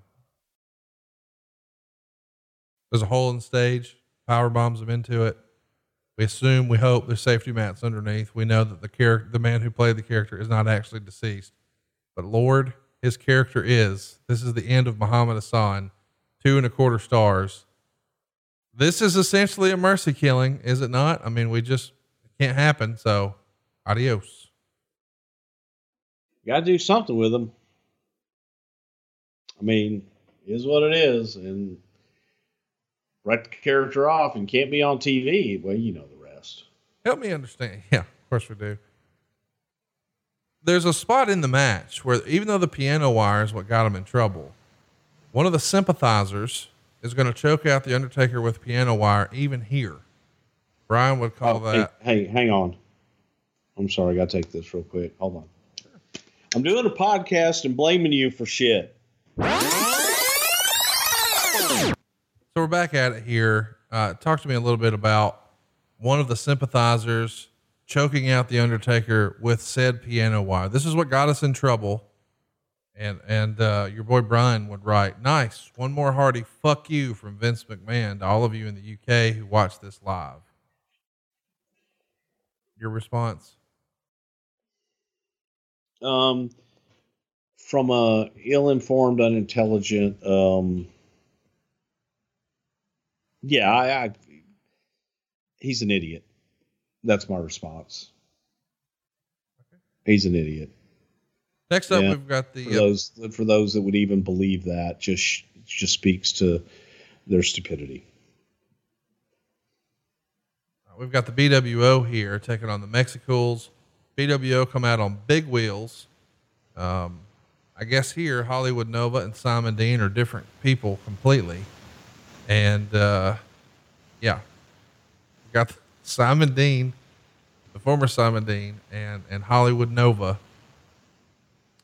Uh, yeah, I guess. Yeah, I got nothing.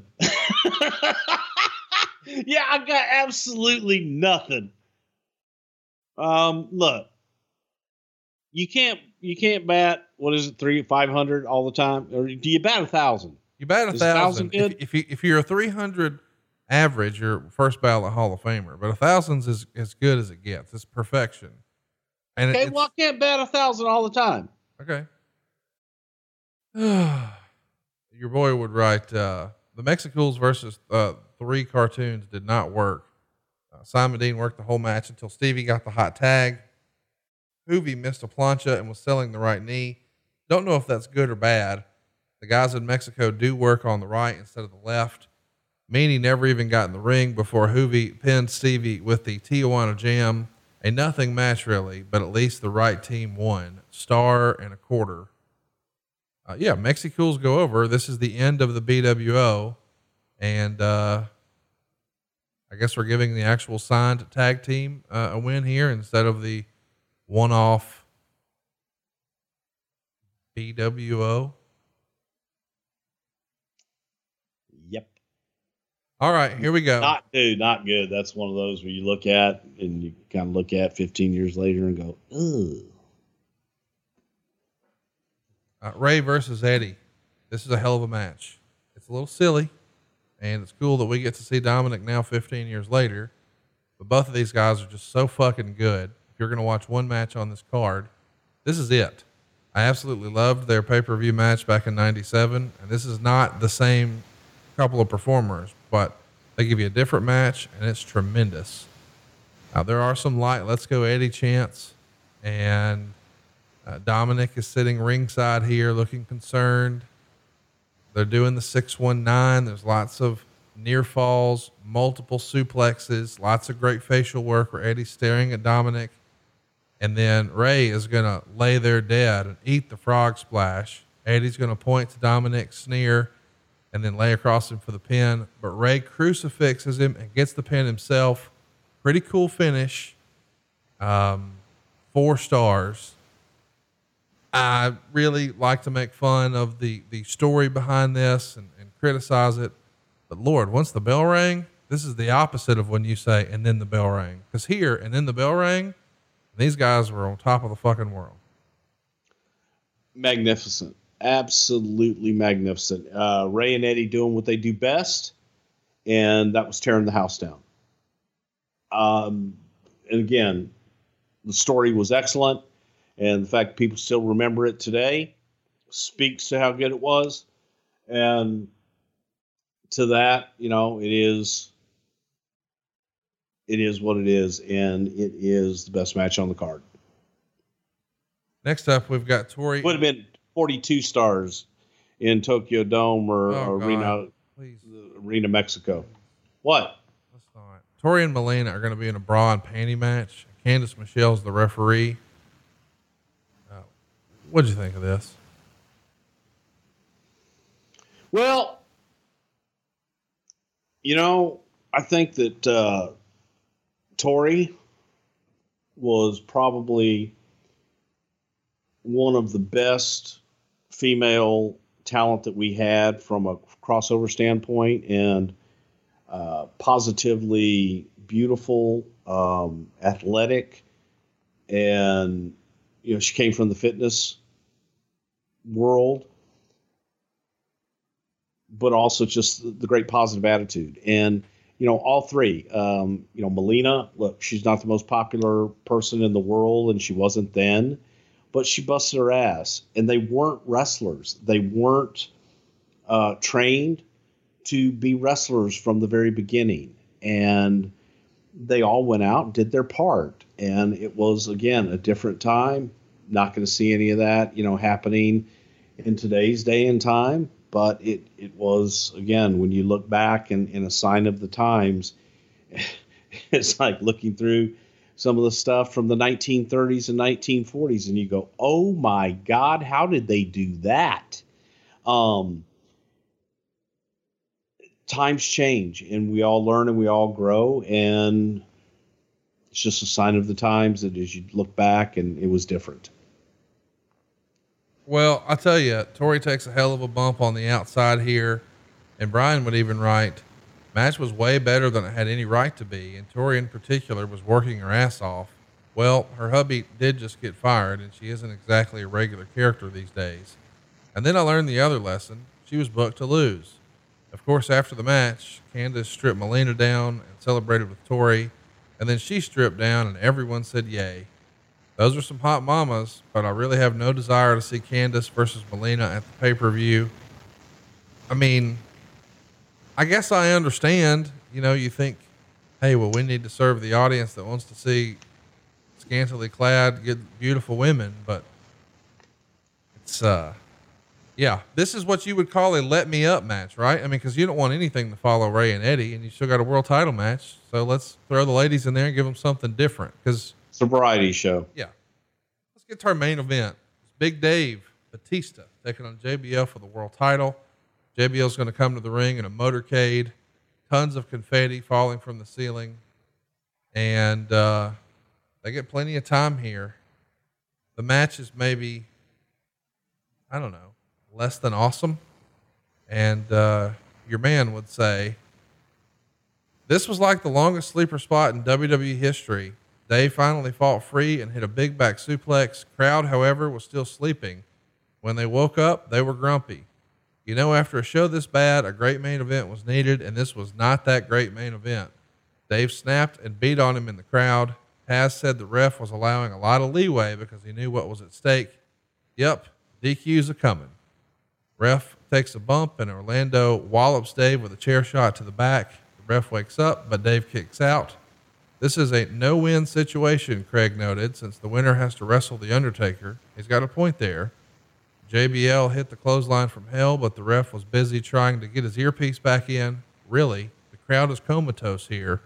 Orlando hit the ring again and got backdropped to the outside. My God, please end this already. Batista hit the sidewalk slam. Then Orlando hit the ring again. He had a chair, but Dave confiscated it and hit both guys. And of course, the ref woke right up for the DQ.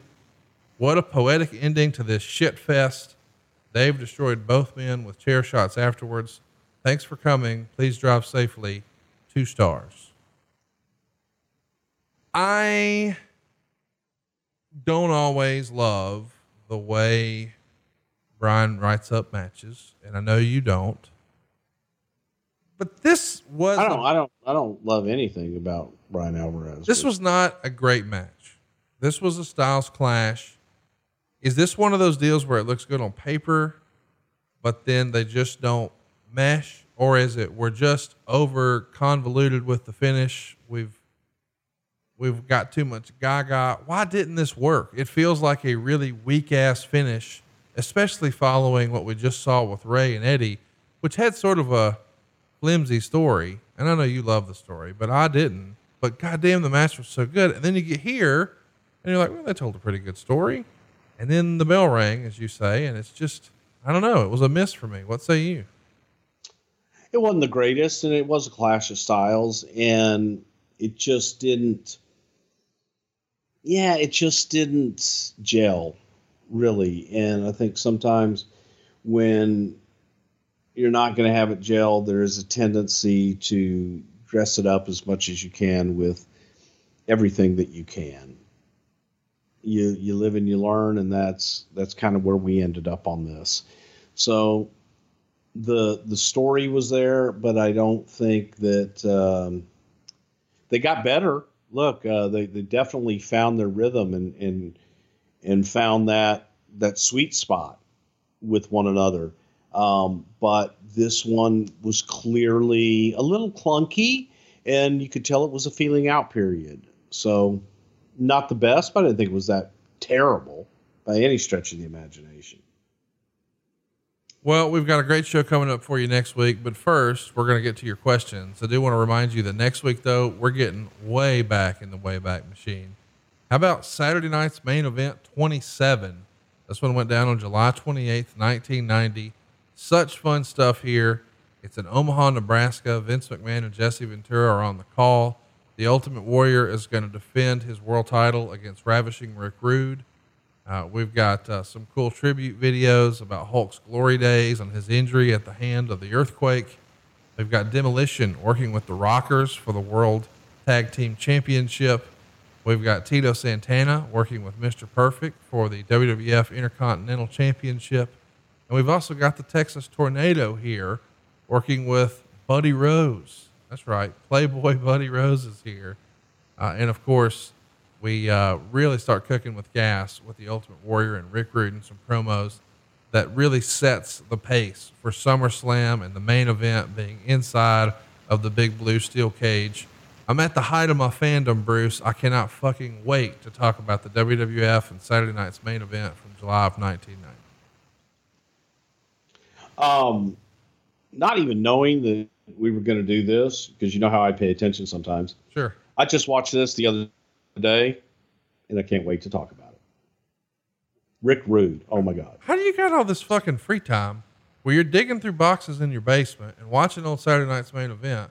But you I multitask. Fucking, why don't you fucking watch that shit with the sound down and talk about some old wrestling with me, you rat soup eating motherfucker? How do you know that's not what I'm doing right now? Okay, that's fair. Let's get to some questions here. A friend of the show, Rajiv, wants to know why uh, was putting Heidenreich with Animal. I hope that this pairing would bring some. Minute, what was his name? Rajiv. Can you spell it for me? R A J I V. He's one of our big supporters over at adfreeshows.com. I know you oh, okay. pay very little attention there, but I was I would hang on. You I, pretty sure you got that right, but I was thinking that that was one of those names that you were trying to Southern pronounce. You're a motherfucker. You know how we do. You know, I, dude. I hey, I'm Southern, and I do the same thing.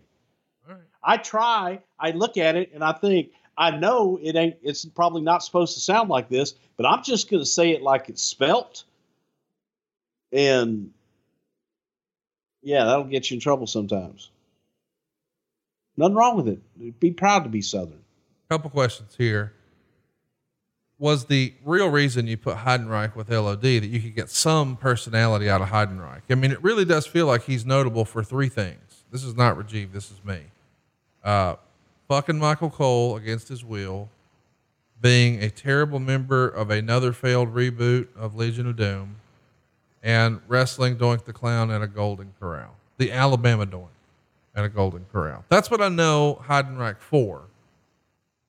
What was, I mean, is this more about giving him something to do? Chat me up.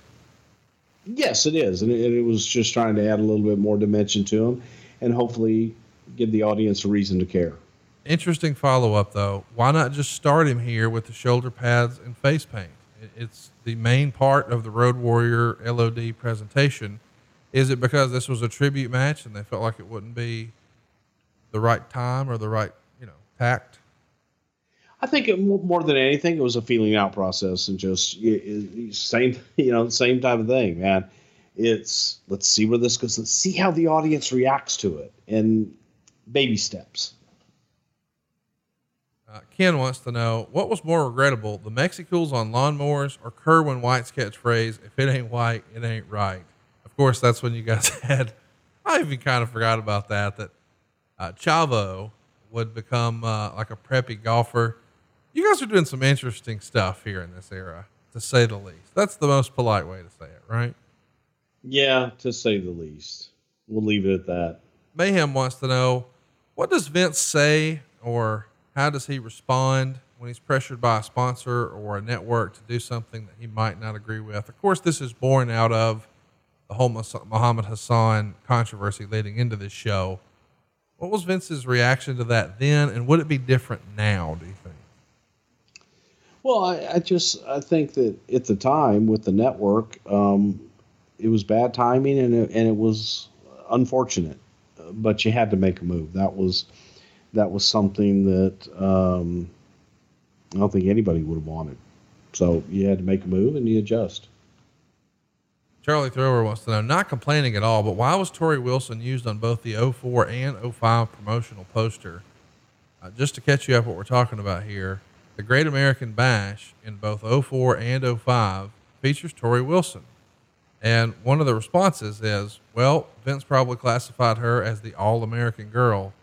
Is that it? Vince just thought she had the All American, or someone in promotions thought Probably coincidence more than anything, but uh, I think that Torrie Wilson would be a great, you know, representation of the Great American Bash anytime. So yeah, she does look like an all American girl and extremely attractive, and why not? Brian Wiseman wants to know I know how to get a John Deere riding mower, but I haven't yet been able to find a Juan Deere riding mower. Do you remember where you guys got yours from? Yeah, riding mowers, riding lawn mower, wa- Ron, whatever the uh. fuck you said, are us. It's in the phone book. Adam Leeson wants to know how underrated is Joey Mercury. Of course, he's part of the MNM tag team. Uh, I, I do think Joey Mercury was one of those guys who was maybe born ten years too soon. I mean, he was a tremendous wrestler, bell to bell. Yes, he was, and, and had he, you know, been six inches taller, as the saying goes, he, he probably would have had a much different career trajectory. But I think that Joey was one of those talents that could do anything. Here's an interesting question, and, and I don't know that we'll have another chance to fit this in, but it's awfully topical right now. Ross wants to know you've mentioned that Vince has been a longtime Redskins fans. Do you know if he has an opinion on them changing the name of the team? It just came out as you and I are recording this earlier today that it's just going to be known as, at least for now, the Washington football team. I like that. It's original. I Uh, I don't. I have not discussed it with him, and God knows, no, I haven't. Paul wants to know, with all he's accomplished both in and out of the ring, I have to ask, how big's Batista's legacy? Well, Dave's a Hall of Famer. There you go. Carl wants to know, audiences change over time and their taste do as well. Uh, what match from this card do you feel 15 years later should be rewatched because it holds up the test of time? I mean, it's Eddie gotta and be, Rey. Yeah, it's got to be Eddie. Uh, Phil Snowden has a, a, a challenging question for you because I know you're going to struggle to give me a real answer because that's just how you roll. What was Bruce's favorite bra and panties match? The last one. It was time for it to go away. I think it was. Yeah. I mean, I agree. You know, at the time, I don't think anybody really, I didn't really think much of it, but now it will come off like, wait a minute, what are we doing? It's just weird how much all of that has changed. You knew we were going to get a, a bunch of these questions. Jono wants to know, what did Bruce think of Hollywood Nova slash Simon Dean? It's been written that he had an attitude problem. And of course, we know that he's done some shoot interviews where he was not too polite to you. What did you think of Hollywood Nova and or Simon Dean? Either one of those characters. You don't have to answer know, about the man. And I'm not. I'm. I'm really not saying this to to be mean or to you know anything else. But I never. I, which it always confused me. I never really had that much interaction with him, one way or the other. So I don't know where his feelings come from. My, mine are indifferent from the standpoint of I didn't didn't deal with them enough to really have an opinion. Tons of questions like this. This one from Troy. He says WCW had some great, well known pay per view brand names. Obviously, Great American Bash was one of them. But with that same name recognition, why haven't we seen more? Starcade, perhaps the best known, was only really used for house shows, and we've never seen a Slamboree or a Halloween Havoc. Do you know if there was ever a push for a Halloween Havoc to bring that brand back? Because it was one of the marquee events for WCW. Well, I'll tell you, th- this is this is crazy, but one of the suggestions early on for an October event was a Halloween event, and one of the names, and you're, I'm going back to before before we had like monthly pay-per-views and, and things of that nature, was to do a Halloween show. One of the names was Halloween Havoc. Um, that always just struck me funny that WCW ended up doing it a few years after that. But this was this had to be the the second no, it had to be the third. Had to be the third Survivor Series where we're talking about what other things you know can we do pay per views around, and Halloween was one of them uh, because it was a looking at a weekend, not doing it on Halloween night, no, because you that'd be horrible and not good to do. But what if we did it the weekend of, and you had a, a for example, Halloween being the Friday, and you you had it the Sunday before type thing, uh, Halloween Havoc. But I think it was a great name, and just I don't know for whatever reason, never really did it. Halloween doesn't translate worldwide, and it's uh, That's interesting. Great American Bash doesn't translate worldwide. That's a great point. So you know those those names are something that you have you have to consider that when you're looking at you know a global territory and being able to uh, look at what you, you know what you can sell. You can't sell Great American Bash all over the world, and you can't sell a Halloween Havoc because they don't know what it is. So that's you know I know for Halloween that was it. Great American Bash. Hey, we've done, and we've done them around. Tried to do them around Fourth of July and things like that. But it the reason it hasn't stuck is because it's a tough sell globally. Well, that's great insight, and that's going to get clicks everywhere. So, uh, everybody uh, link the podcast when that goes viral. Uh, Evaldo wants to know Can Bruce confirm if the original plan for Hassan was for him to go over Taker and beat Batista at SummerSlam?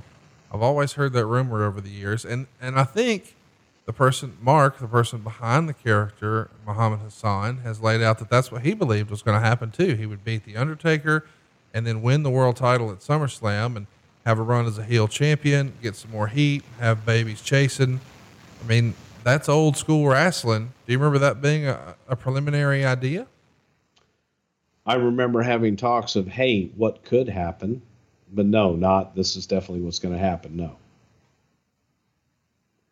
It's uh, it's such a fascinating character. I hope that, that folks go check it out and and listen to our old episode about him.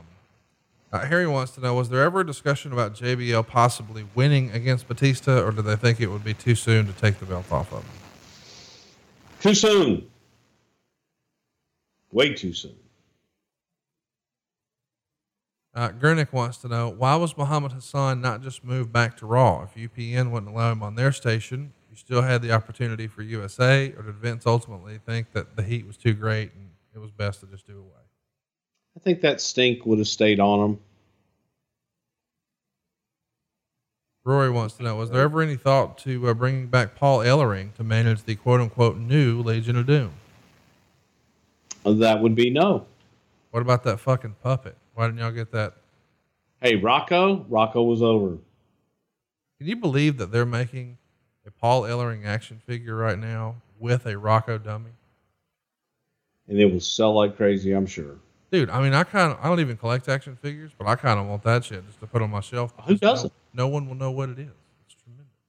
It's not true. Everybody knows Rocco. Taryn wants to know where in the world did John Bradshaw Layfield get that American outfit?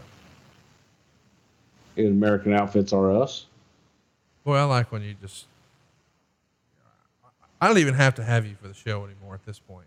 What I can do is I can just have sound bites, and I can have like a. And then you can like hear hear me saying like, American Outfits are us. And you put that shit together, it'll be like fucking magic. It's possible, and I'll be honest, it's magic that we got this show done in time with all that you got going on. We appreciate you taking time out of your schedule to make it happen. We're working hard to entertain you guys. Hope you're digging what we're doing. We're uh, also going to be cranking out some bonus content for you. You can get shows like this early and ad free over at adfreeshows.com. Uh, coming up, we plan to watch some old school global. We've got a bonus show with Jacques Rougeau, and of course, a bonus episode on Miss Elizabeth. Uh, stay tuned. We've also got SummerSlam 1992 and the Texas Tornado. So much great exclusive content coming to adfreeshows.com. But next week, you'll get that very special, at least to me, July 28th, 1990, Saturday night's main event. I love The Ultimate Warrior working with Rick Rude. I love SummerSlam 1990. A little tribute video to Hulk Hogan. I'm at the height of my fandom. I hope you're as excited as I am. Uh, you can hear that show early and ad free over at adfreeshows.com. If you've got a question about that show, you can ask it right now at Prichard Show on Twitter. He is at Bruce Prichard, and I am at Hey Hey It's Conrad, and we are out of time. Until next week, we'll see you right here on Something to Wrestle with Bruce Prichard. Rock on. Hey, just wanted to give you a heads up. You're wasting money on your single biggest expense, and you might not even realize it. Just ask Brandon in Texas. SaveWithConrad.com. Just hooked him up. He left us a five star review, and here's what he had to say. This whole refinance process has been super easy. It's been entirely stress free. I had a good interest rate beforehand and no real need to refinance, but I finally looked into it after hearing Conrad's ads. Turns out they were able to cut five years of payments, saving me about $50,000. Man, Brandon saved 50 grand, and he thought he had a great deal. How much can you save? Find out right now for free at savewithconrad.com. You don't need perfect credit or money out of your pocket, and we're licensed in more than 40 states, so we can help more families than ever before at savewithconrad.com. NMLS number 65084, equal housing lender. Oh, and did I mention no house payments for two months? At savewithconrad.com. John brings his skewed sense of humor. Jeff brings tips to cut strokes off your next round. Together, it's those weekend golf guys. They'll pay a lot of money to PXG and Titleist and Callaway and on and on and on, right? How many yards do you think you're going to pick up with that extra driver? I think I can get an extra 5 to 10. What if I give you 15 to 20? you pay me more. Jeff Smith right? teaches on a sliding scale. those weekend golf guys, the podcast, part of the Bleav Network. Just search B L E A V on YouTube or wherever you listen.